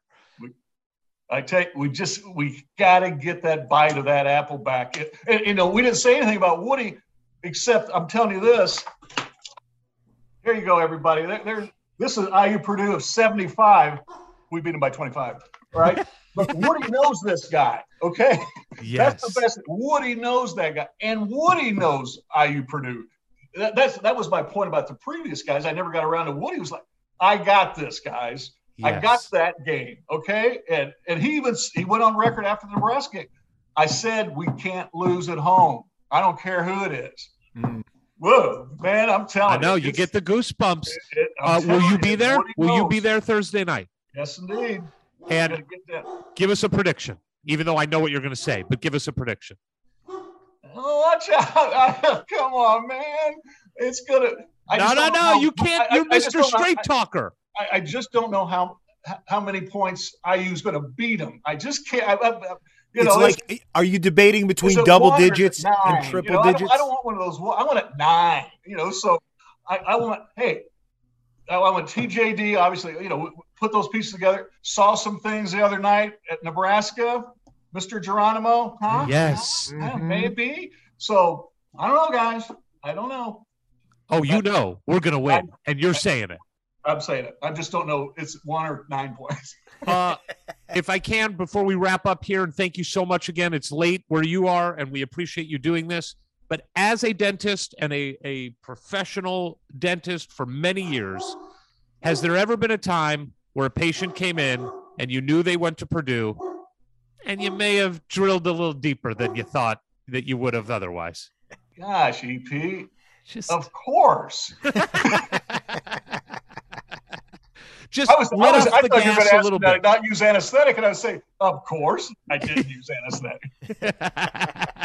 What are you What are you taking for a soft heart? Gee, when it Christmas. I, I didn't I come love hard enough at the start of the show with "I hate Purdue." I'm sorry, guys. I'm sorry. no, no, you did. You earned your way back. There it is. All right. Greeno, we love you. You're the man. Okay. Uh, we'll Well- look for you on TV on Thursday night, buddy. Good night. Let's do it. Purdue is the worst. ladies and gentlemen, boys and girls, uh, one of our all-time favorite people, one of our all-time favorite guests, and nobody, I promise you, nobody has done this show from a more exotic location than this gentleman. Eric, do we who, who do we have here? I mean, just one of the greatest Hoosier fans of all time, the greatest Hoosier movie maker of all time, Hands down. the greatest sports movie ever made. Hoosiers, the writer and producer, creator. I mean, and honestly, more people have come to me and sent me messages about you got to get this guy back on. We need more stories. We need more Nicholson stories. We need more Burt Reynolds stories. We need more how much was Barbara Hershey a giant bee stories. We need more and more and more. We are so happy that this gentleman joined us tonight, especially when you hear where he is. Please welcome Angelo Pizzo. Thank you, guys. I appreciate it. Where are you? Um, I'm in Belize right now, and uh, excuse me. I am uh, in. Le- yeah, it was a seven-day trip. Uh, we're staying at the uh, Francis Ford Coppola uh, Family Resorts. Um, they have. They have. Uh, we spent three days in, in his mountain resort uh, in the middle of Belize, and then we're on the beach now in Turtle Bay. I mean, it's not Turtle Bay. The place is called Turtle Inn. It's it's it's a stunningly beautiful country. It really is. And do they Really? just All ply right. you with wine the entire time? His There's a lot of wine here, and the food is incredible. Everything is they they they grow and and make everything out of their organic garden uh, at both places. Yeah, it's it's unique, it's special, and uh, I would recommend it to anybody. Wait, and then one last question: Do they end up? Do you end up staying there like two, three, four, five times longer than you ever thought you would, and you go way over your budget, and your wife starts doing a documentary about how you're losing your mind? Ward is Okay, going let me deep. let me let me make here. this, let me make the segue that we want to go to. I scheduled this vacation around the Purdue game, Yes. so I'm Yes. flying back to make sure that I go to that game on Thursday. I mean, that is what blows me away. I reached out to Angelo and he said to me, Listen, I'm in Belize. Now, usually when somebody would say to us, I'm in Belize, that would be the end of the conversation. But of course, I kept pushing. I'm like, wow, I really love.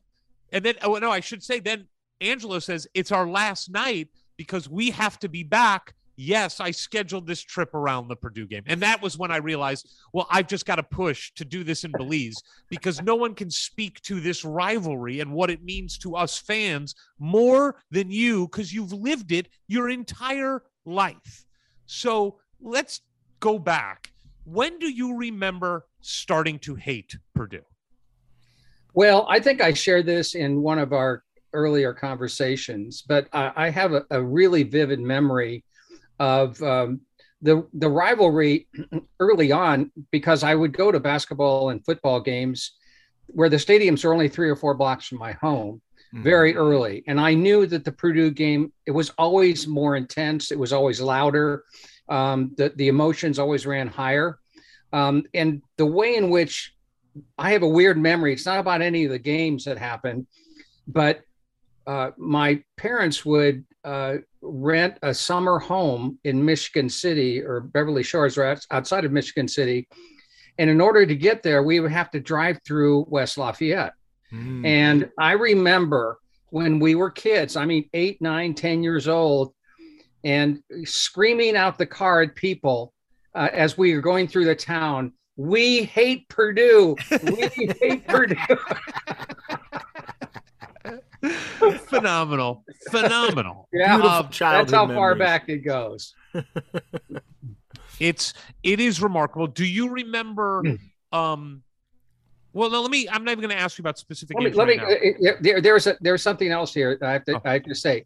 I have an automatic response when somebody says they went to Purdue, and uh, it, it's like uh, it's unconscious. I don't even think about it. I always say I'm sorry. And, uh, and the funny thing is, I ran into somebody who's staying here, who I was wearing an Indiana hat. He said, "Oh, I you know I'm a lawyer in Chicago, and I went to Purdue." And I said, "I'm sorry." He said, "Well, what, what, oh, Indiana." I said, "Yeah, I not only live in, I not, not only do I have an Indiana hat, I live in Bloomington." He said, "Oh, that explains it." Yeah, He really understood everything. No, Angela, are you like me where if you meet somebody in your professional life, now you don't meet too many of them from that school, but no, you don't. no, but if you do or run across somebody, uh, this is real for me. I immediately think they are less than. I do. I think that they must not be very good at what they do if they say they went to that school. And I unless live they're en- that. unless they're engineers. Okay, let's let's give them that. You know, but Fine, we'll give them of- that. Unless I don't want you- I don't. I don't really enjoy hanging out with engineers that much. So it really, uh, I get what you mean. Uh, but I, I do have. Uh, you're right. I have a slight bias immediately. It comes Yeah. right away. Yeah. It I've, does. I've got to say, I don't recall running into anybody in the entertainment industry who said they worked at Purdue. The only one was when I was scouting out a location for an IU watch party, and the server, this is like a month ago, said, Oh, I went to Purdue. Like he was like, Oh, this is fun. You're going to have like, you know, a sports s- screening party here I could be a part of. I'm like, Yeah, but you're not going to want to be involved with this. It's for IU and and like somehow you you could tell that he thought this was going to be his moment to be a part of the fun that we all had down in Bloomington that he could redeem himself but I'm like no no that's not it's not for you Right. Right. So, Angelo, how hard has it been for you as a fan, this streak that we are on of losing to this horseshit school? Uh, it's been beyond painful. I mean, it, it is one of the the the metaphorical burrs under my saddle when it comes to sports. I I, I just I still have nightmares about Matt Haarms going up and to putting that tip in back in a game we Yes. should have won. And that was the game in which it got real chippy. I think Matt got involved in with uh, uh, was it Deron Davis? They got in a scuffle or something, and the the the amount of vitriol that was in that in that in Assembly Hall was raised to a level where I think just the the sheer hatred of Purdue is going to lift us to the win, and yet that last second tip in, it was like it was like a shiv to the gut. Yes. It's still, it's still, I still have nightmares about it. I So agree. yes, I mean that to me represents this past horrible streak. And um, I mean, listen, I, I'm I'm always bullish and always hopeful. It's going to be a tough game Thursday night, a really tough game. I'm I'm very very hopeful, and and I know Assembly Hall is magic, and and I know that the players want it, and I know Woody wants it really badly. But you know, when it comes down to it, it's still the players on the floor, and they've got a real, ta- really talented bunch of players. I, I know. I cannot stomach watching Purdue ever, uh, but particularly when they're playing well and they have a good team. Do you know enough about them, or just based on what you've seen from our team, what what do you think we actually have to do besides want it more to come away with a victory over this team? Well, I think, that, I mean, I'm not, uh, I'm not a basketball analyst, but I, I can, I can tell you where I, my gut feel. uh, uh, I think that, I think that Rob or X has to do a really great job on, on, uh, on their, on Jaden Ivey. I think that's, that's critical, but probably more important is to not let, um, Trevion or, or Zach Edey post up in positions where they can just turn and score as easily as they do. So, I mean, a lot is going to rest on Trayce and Race to really root those guys out of that their favorite positions down low. They got to figure out how to make those guys uncomfortable and get them out of their rhythm. Because when either one gets in a rhythm, they're really, really hard to stop because they're both excellent passers too. I out know. of the. I, I gotta say on the Ivey thing, which it just kills me that we didn't recruit him. I mean, it We just didn't go. Not, no, we didn't even make an effort to recruit. him. No, it it drives me out of my mind. Know. Um, but I, I know Woody loves his starting lineup and he's like remains loyal to it. But to me, like X and Rob can't guard. That's not who's going to guard him. He's too big for them. You know, he's six six. And as good as Rob can play on defense, the guy can just rise up over him and not going to be bothered by him. Mhm. I think this is a game where Trey Galloway could, I mean, Trey Galloway could guard him better than Miller Copper or Parker Stewart. Could Well, there's him. no que- there's no question about it. I mean, you're you make a very good point about his height, um, and uh, Parker uh, and Miller uh, will not be able to guard him at all. He'll go No. he'll, he'll he'll go around them in a heartbeat. You know, and you Uh, don't want him to get off strong. Like I do true. wonder, is this he's a, a, game? rhythm player too. He's a rhythm player too. He Yeah. is. And is this a game where you put Trey in the starting lineup? And the other thing about Trey is like he's annoying. You know, like he's annoying in a good Yeah. way for Yeah, us. That's right. Just go annoy the hell out of him. Like that's your job because Jaden is Ivey's an emotional player too. Yeah, Which yeah. is part of what you were saying. He's a rhythm, like a streaky player. Right. We got to get into him because Trayce is going to have a. T- if they have Trayce guard Edey, Trayce can't prevent Edey from getting the ball down low. I mean, he can try to, play, but Well, it, it's all about 6'9". it. I think there are ways in which to do that. I think doubling Edey is a is a problem or Trevion because they're such good passers. Such good passers. and, and they and they have good three point shooters, so that's a problem. I, you know, I, I I mean, I'm again, I'm not a basketball analyst or coach. I, I don't. we can all play one on who this and- podcasts though. Yeah, and and I'm also I I don't know what happened in those games that Purdue lost, like Rutgers are almost lost against North Carolina State. I'd be interested to see what what what worked there.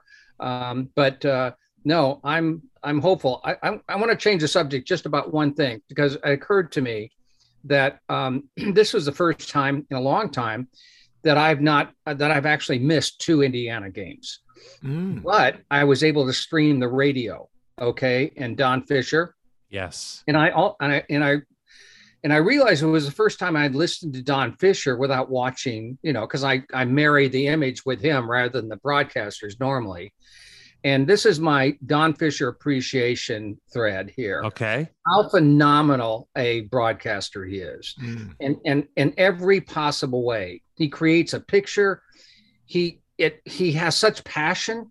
I mean, yes, he is a homer, but i- in not not the way in which he's it's all good. I mean, if, if uh, an Indiana player will make a mistake, it's like he'll say, "Oh, so and so is wide open in the corner. He gets the ball. Oh, it goes off his foot." You know, it's like he just feels crushed, personally hurt. It true. His the way he the way he portrays disappointment Yes, is like true. when your father would It's tell right. you that he is disappointed in something you Right. did and right. it is crippling it is crushing when he Right. does i know exactly the tone you're talking about it's just it's just ripe with disappointment of the play that just happened And- I have to tell you, the way in which he watched the game is probably the way in which I would watch the game, like Nebraska.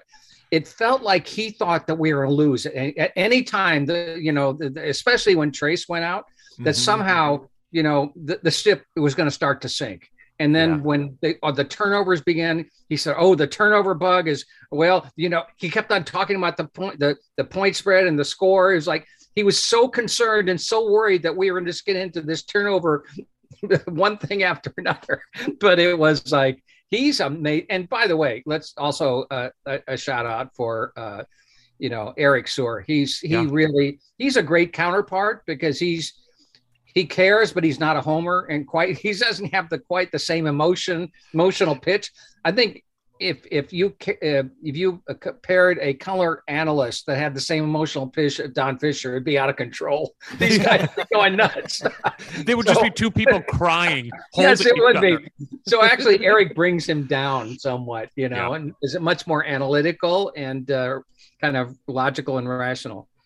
Well, so I just wanted to I wanted to share that. To, that Hey, uh, anytime we can talk about fish. love it Yeah.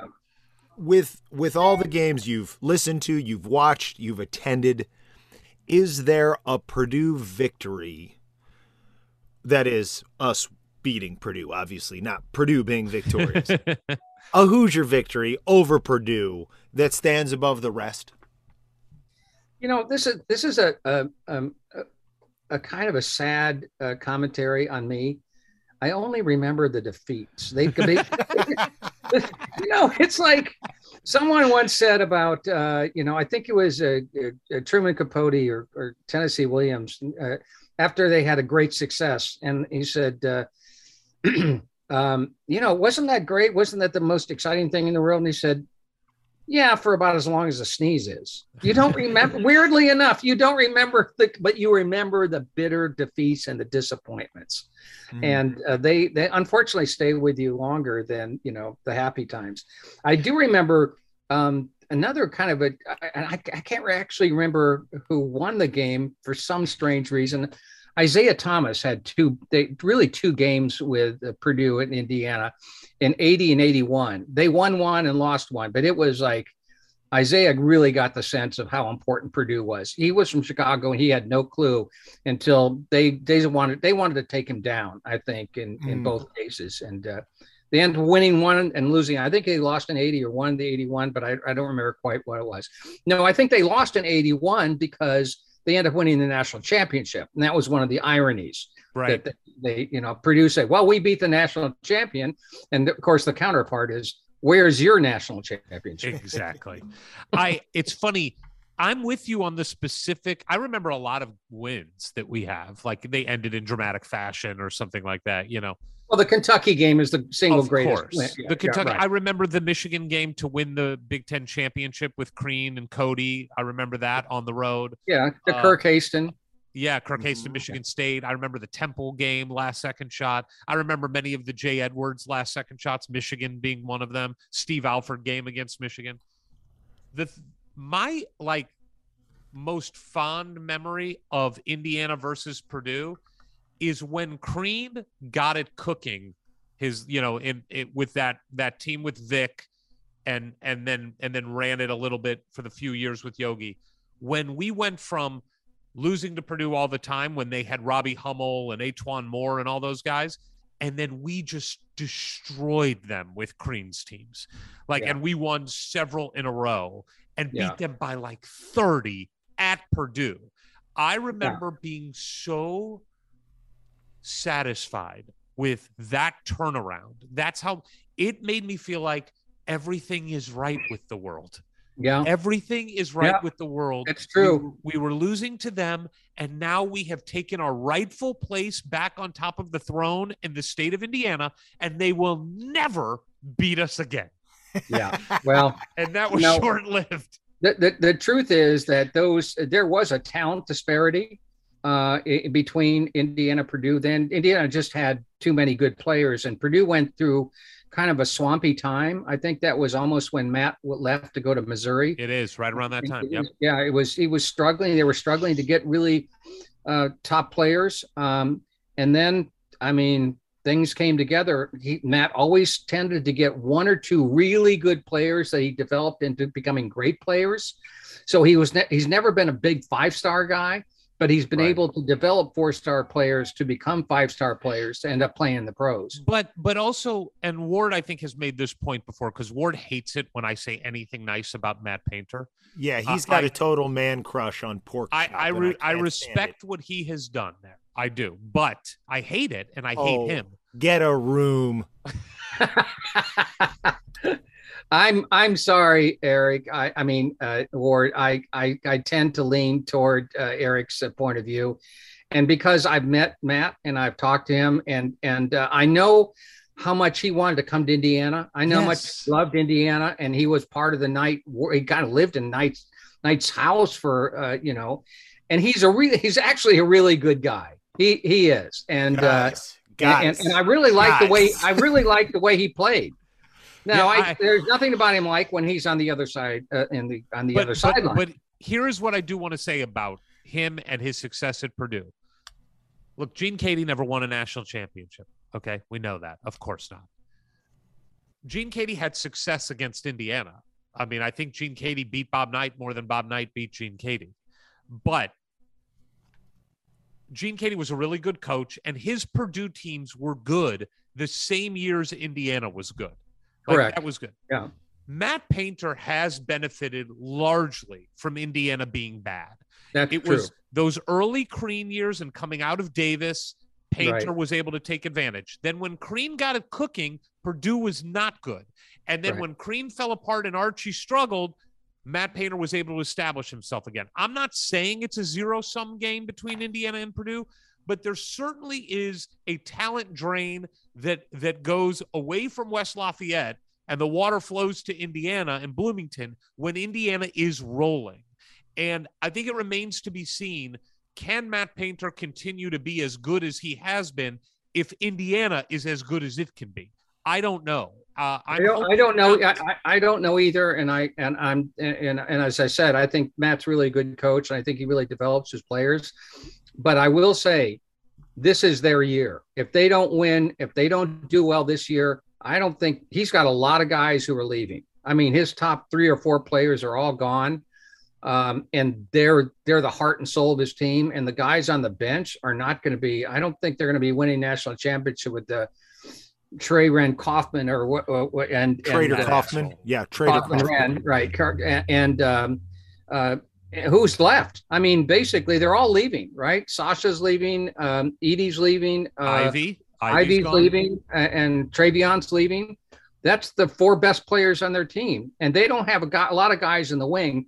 And I'm I look at their recruits, and I'm thinking, I don't get it. I don't see that they got really great players coming in. They're they're going to fill those holes. They have So I think it's going to I think it's going to be Indiana's time uh, starting next year because But Indiana's that's really recruiting well. That's why this game Thursday is Would be so, so sweet. Wouldn't To it be beat- so sweet Yes. to beat them at their is- very best?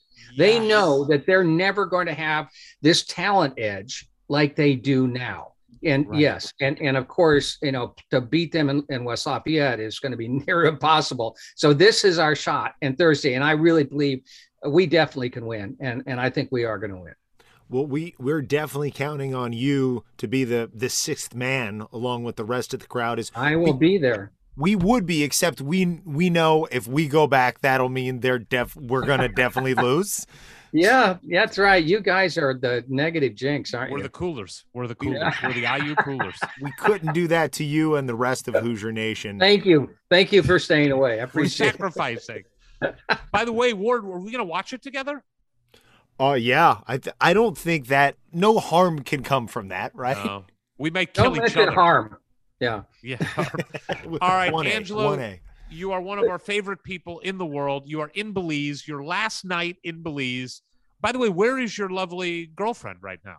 She's in the uh, the other room. We're we, we're staying in a in a, a six room cabana, so uh, it, there's plenty of space around here. Unbelievable. Well, go enjoy your last night. But this is what the Purdue rivalry means. It means Yeah. Angelo Pizzo gets on our show in Belize and plans his vacation around the game to make sure that no matter what, he's in Bloomington. And, and. I ordered and I ordered room service rather than go out to eat to, to I be mean, with you guys. I mean, All what right. in the world? it's it's Some a tough call life. It poor decision making. Angela, we love you, man. All right, thanks a lot, guys. Ladies and gentlemen, boys and girls, this is usually the part where I throw it over to Eric to introduce our guest, but it's just me right now. So I will let you know that this gentleman is not only one of our, our favorite guests, he's one of our favorite people and one of our favorite players of all time for many, many reasons, including going all the way to the national championship game, but really, just as importantly, for going undefeated against the Purdue Boilermakers. Give it up for Jared Jeffries. Yeah. What's up, man? What's up, dude? How you doing, buddy? I'm good. I'm good. Thank you for doing this. It's Purdue week, and we needed to hear. Well, let's start with how much you hate Purdue. How much do you hate Purdue? I hate Purdue. My family's even worse. My dad, um, what's funny is I was with the um, Indiana legend in his own right. His name is uh, Robert Chapek. He's the CEO of Disney at the Rams game last night. Big So- Bob. Yeah, so me and Bob, so, so me and Bob were talking about how much we hate Purdue. When I was being recruited by schools, my dad said you can't go to Kentucky. You can't get, you can't even answer the phone if Purdue calls. Because he was like, I'm not going to move my house if you leave Bloomington and go to one of those schools. So he was like, so as long as those two those two schools are out, you're fine. Go anywhere you want to go. Ladies and gentlemen, that is called raising your children the right way. Good for your dad, because that I was going to lead me to to my next question of you know when and how did you come to hate Purdue? But that was like along with like learning to walk and learning to talk for you. Yeah, no, I mean, my mom, um, best lady in the world, Cecilia Jeffries, it, you know, was a bigger IU fan than anybody I'd ever seen, and I mean, she hated Purdue. I mean, it was like she'd watch those games. She hated the colors. I mean, everything. Even I remember when I was started playing AAU basketball, they would have a, like a big tournament up there in West Lafayette, and and she'd be like, "Look how ugly this campus is." I'm like. And it is though. It's like a Oh. depressing campus. There's nothing in West Lafayette. Like, I mean, anybody that goes there and then goes to IU, like, they got to be like, all right, I get it. Like, IU's like a majestic campus. It's beautiful. It's laid out the right way. Has a college town atmosphere to it. Even the Purdue students, they drive down to Bloomington to go to come hang out. They they on like the long weekends, they drive to Bloomington to come party down there because their campus sucks over. Yeah, that's fine as long as they take a good hot shower before they come down because we don't want any of that stink on us. did you ever, did you ever, because, you know, we know you like to have a good time. Did you Yeah. ever once even accidentally party in West Lafayette just to see what the difference was or No. never touch it? Never, never touched it, man. Listen, I was lucky enough to grow up in one of the greatest college towns in the world. Amen. Why would I? Why would I ever drive to a secondary city to go to a secondary party town? Give me Bloomington all day. Oh man, I love it. You know, there was a rumor going around um, earlier uh, in the year that Paradise City had actually been written about Bloomington. Had you heard this? Yes, I have. Uh, and you know, okay, so maybe we heard that it th- th- where we thought the confirmation of that came from from Axl was not true, but. Uh, Ever since I heard it, I refuse to believe anything but that. That Axl wrote that about leaving West Lafayette, leaving Lafayette, and partying in Bloomington. I mean, listen, that's what I'm gonna say. I mean, I'm gonna tell my kids that. Just keep the rumor going. Okay, I got to ask: Have you ever the two biggest rock stars out of Indiana, John Mellencamp, Axl Rose. Yep. Have you partied with either of them? Um, Axl, yes, but then I've known John and his father forever. I actually hung out with Axl a bunch in New York uh, when I was when I was there. Yeah, he has he has a crazy place in New York that I've been to a couple times with him.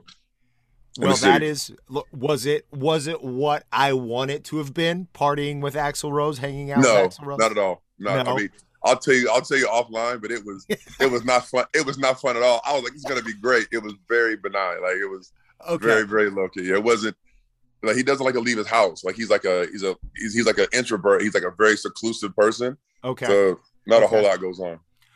Just tell me this: he's not a Purdue fan, is he? No, Okay. No. Okay. Good. no. Good. Good. Good. Yeah. All right. Um. So moving on to to your time whipping on Purdue. Let, let, let's just say for the record, not only did you go undefeated against Purdue, they didn't even get within single digits of one of your teams. No, no, no, no. We, I mean, we took that we took that game personal. Um, you know, it was some down years, and there were a bunch of um, you know, there were a bunch of guys they had on their team that were from Indiana. You know, a bunch of us, you know, myself, um, Coverdale, Odell, I think who else, maybe Tapak. Um, but like there were a lot of us that were from Indiana, so like it, it, it, was man, it was it was a big rivalry, and our parents put a lot of pressure on us. We probably couldn't have come to Thanksgiving dinner we would have lost, or Christmas dinner would have been canceled due to Purdue. It takes a whole family. It takes a village. It takes a village. So, um, I would think this would only maybe add to that that you you came up with some of these boilers who all probably wish that they had been invited to come play down in Bloomington. This is something Collin Hartman said that Crean would tell them like they they want to beat you guys so bad because they didn't get the invite. They didn't get to wear candy stripes. Yeah. Um, who who who was the guy you hated the most on Purdue when you were playing against them? You just couldn't stand the guy's face. Just say that. I shouldn't say I hated him, but we grew up together. Um, Brett Buscher, like me and him, were like kind of had rivalries in AAU in high school, kind of going into it. So I, I mean, didn't hate the guy at all, but I mean, I loved playing against him. Like it was, you know, it was fun. He was big, athletic, man, a pretty good player there at Purdue. But my hatred for Purdue has gotten worse because I've become really good friends with Brad Miller. Mm, mm, And I mean, the fact that we can't buy a win against Purdue, no. I mean, eats me alive because we have a running bet. So I not only do I lose money every single time, Ooh. he posts on social media, and the rule is I have to repost whatever he posts. Oh, is that like one per loss? No, I just, I mean, I don't know. We kind of play it by ear, like, Yeah. and I mean, listen, uh, you got to give Painter a lot of credit for what he's built up there, though. Like, I don't like I mean, uh, I, I mean, I don't either, but god dang, like the like the rest of the world has gone. They're all playing small ball and like you know no centers and doing this. He's been consistent. He has bigs every single year, and he has bigs. They still post up. They still step back to the basket game. They still do high lows, but they still in the paint. Like you know, they have a system and they have a type of player that they recruit and they go after, and it works, man.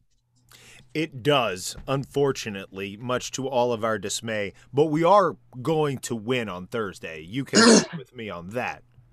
One hundred percent. Right. Yeah, listen, and I mean that's the great part about the, like a rivalry game. Like they're gonna walk into a buzzsaw. Like they Mhm. should. I mean, they should come into that game. They should come into Assembly Hall, and this should be so loud in that place. Like you know, you walk in, you should have a twelve point advantage as soon as you walk in the door. So the crowd has to do their part. For all of you listening out there, get loud. Anybody Yep. you know who's going, tell them to get loud. Do your part. Six. Get there, get there early. Get there as soon as the doors open. Fill the stadium up early. Because I'll say this: the, I was just talking to um, uh, NBA executive, like a general manager. Even still, Assembly Hall, Rupp Arena, Allen Fieldhouse, Cameron, um, Dean, uh, North Carolina, the Dean Dome. That's about it, man. Like you go around, like you go around the iconic college facilities. Let me tell you something, buddy. When you're a player and you run out there on that court, and that fight song cues up, I mean, it's special. I mean, it, I mean, it's big time. And I think that you know the fans getting there early, being loud, and like kind of carrying the energy would be huge for that game. What was it like for you uh, walking around campus, even uh, during practice leading up to the? I mean, I'm not gonna lie to you. I didn't walk. I didn't walk on campus a whole lot. I wasn't a big walker. I'm not gonna lie. I was. I, didn't, I, I was. I was a ride. I was a ride person to drop me off right in front, or I would, or I would park right in front and get a ticket. I'm not gonna lie to you. I was. I just was not a big walker. It's a big campus, huge campus. is. It, it is. It you is. got your exercise on the court. I respect. Yeah, that. exactly. Like, yeah, like if you sitting there, you know, you being being the Memorial Union, and they'd be like, "Oh, you got class, you know, in the health department, or whatever." Like, it might not seem that far, but it's like a mile across campus. Like, you're just trucking it. I'd be like, mm.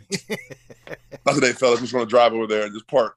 Um, no, it was it was big time, man. And the the more important thing, man, is after you win a game like this, like after they beat the number four team in the country, on, on a Thursday, on that Friday, but you can walk on water in Bloomington. I mean, Mhm. you, you you walk around campus, you walk around town, and the whole town rallies behind you. It's it's cool. Uh, now, as we both agreed, this will be a victory for the Hoosiers. They Yep. will experience the the love and the accolades from the Bloomington faithful afterwards. But what what does Coach Woodson and his staff need to do? What do these players need to do to to execute and achieve this victory of which we are so certain? I mean, I think they got to make shots. I think that um, they got to play. I think they got to play fast um, and try to space the court because a lot of times they play two bigs, and uh, and you know most teams don't anymore. Most teams play one. Indiana has that ability with Race, but if they can play small ball and kind of limit what Purdue does and make Purdue play their game, obviously you got to knock down shots.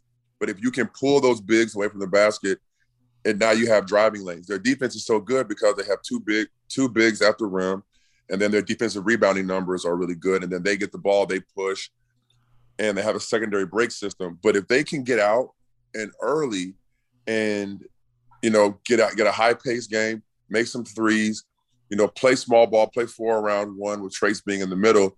Now it's a big advantage to them. So I'm assuming you don't want Race in there in this lineup. So who are the other four you'd like to see optimally? You know, if not starting, at least getting the most the most run together. I mean, I, I think you got to go Johnson, Kopp, Stewart, and like, you got to find one more shooter. I, I don't care what size he is either, but just a guy that will shoot the ball. Like you can do Geronimo. Like Geronimo's interesting, right? Because he's still sort of figuring out where to be on defense, but this this pull up jumper game he's been showing, and just his athleticism, where that he could potentially guard a four up to Yeah. a two. Yeah, uh, I mean, he hasn't played well so far, but I mean, he looked good in the preseason games they had down in the Bahamas. Like if the Bates kid can pull it together, like he's an athletic kid that rebounds well, and then that way you don't let Purdue play both all their bigs, and like and maybe you get those guys in foul trouble. It gives you a chance to get to the rim and finish.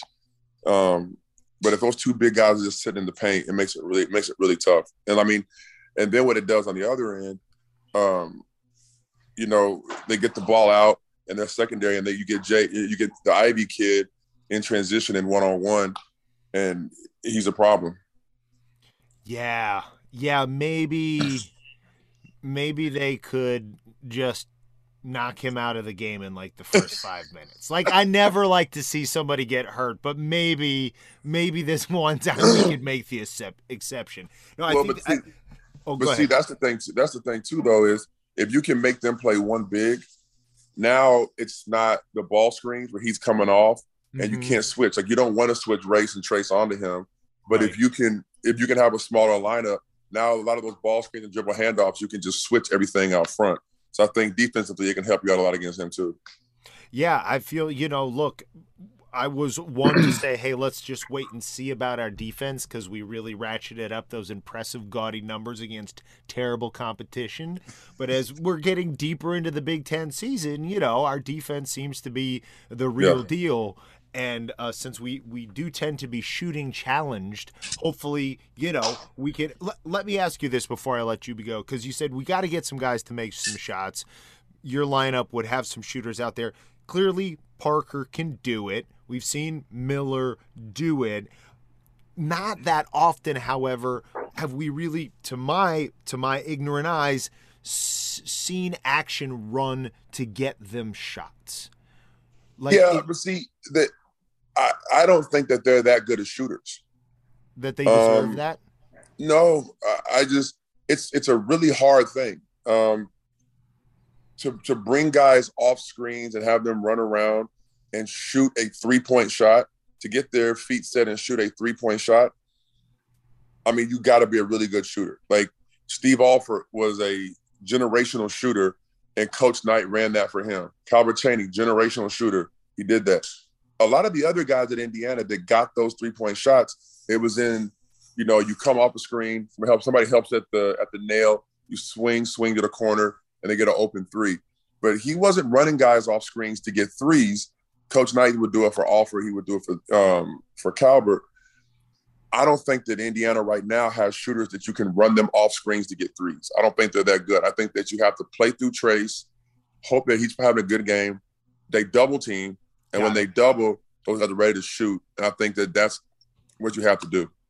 Okay, yeah. Well, whatever it takes, they're going to do it and we're going to Yep. win because if they don't, we're going to lose our fucking minds.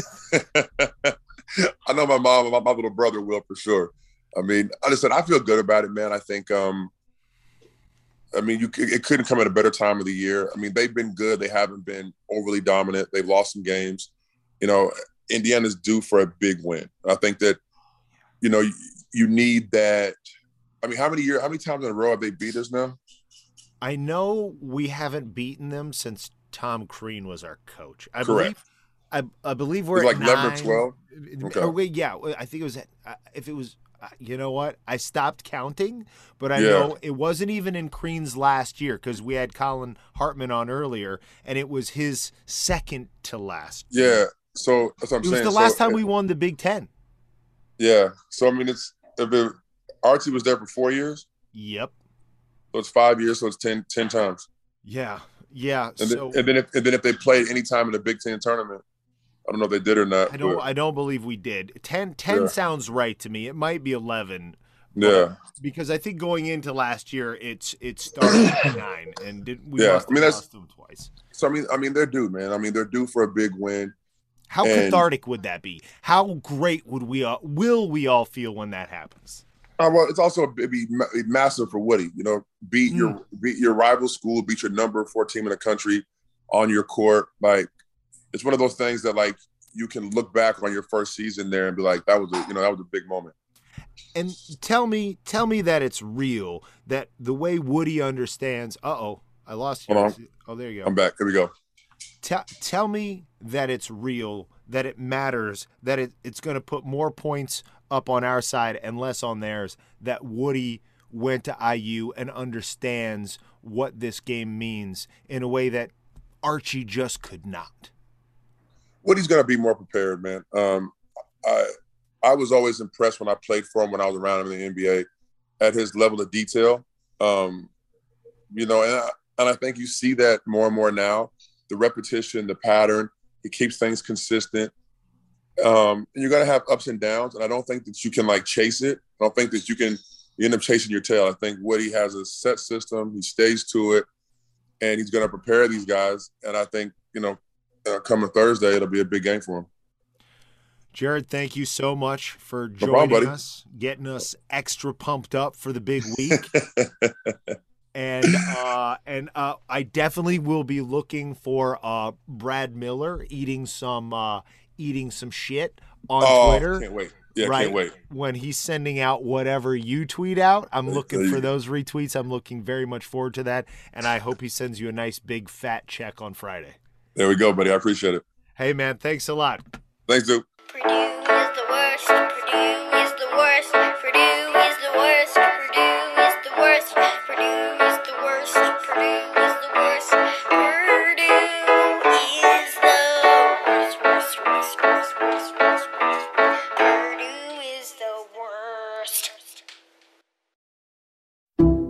Some people just know bundling with Allstate means big savings. Just like they know the right ingredient means big flavor.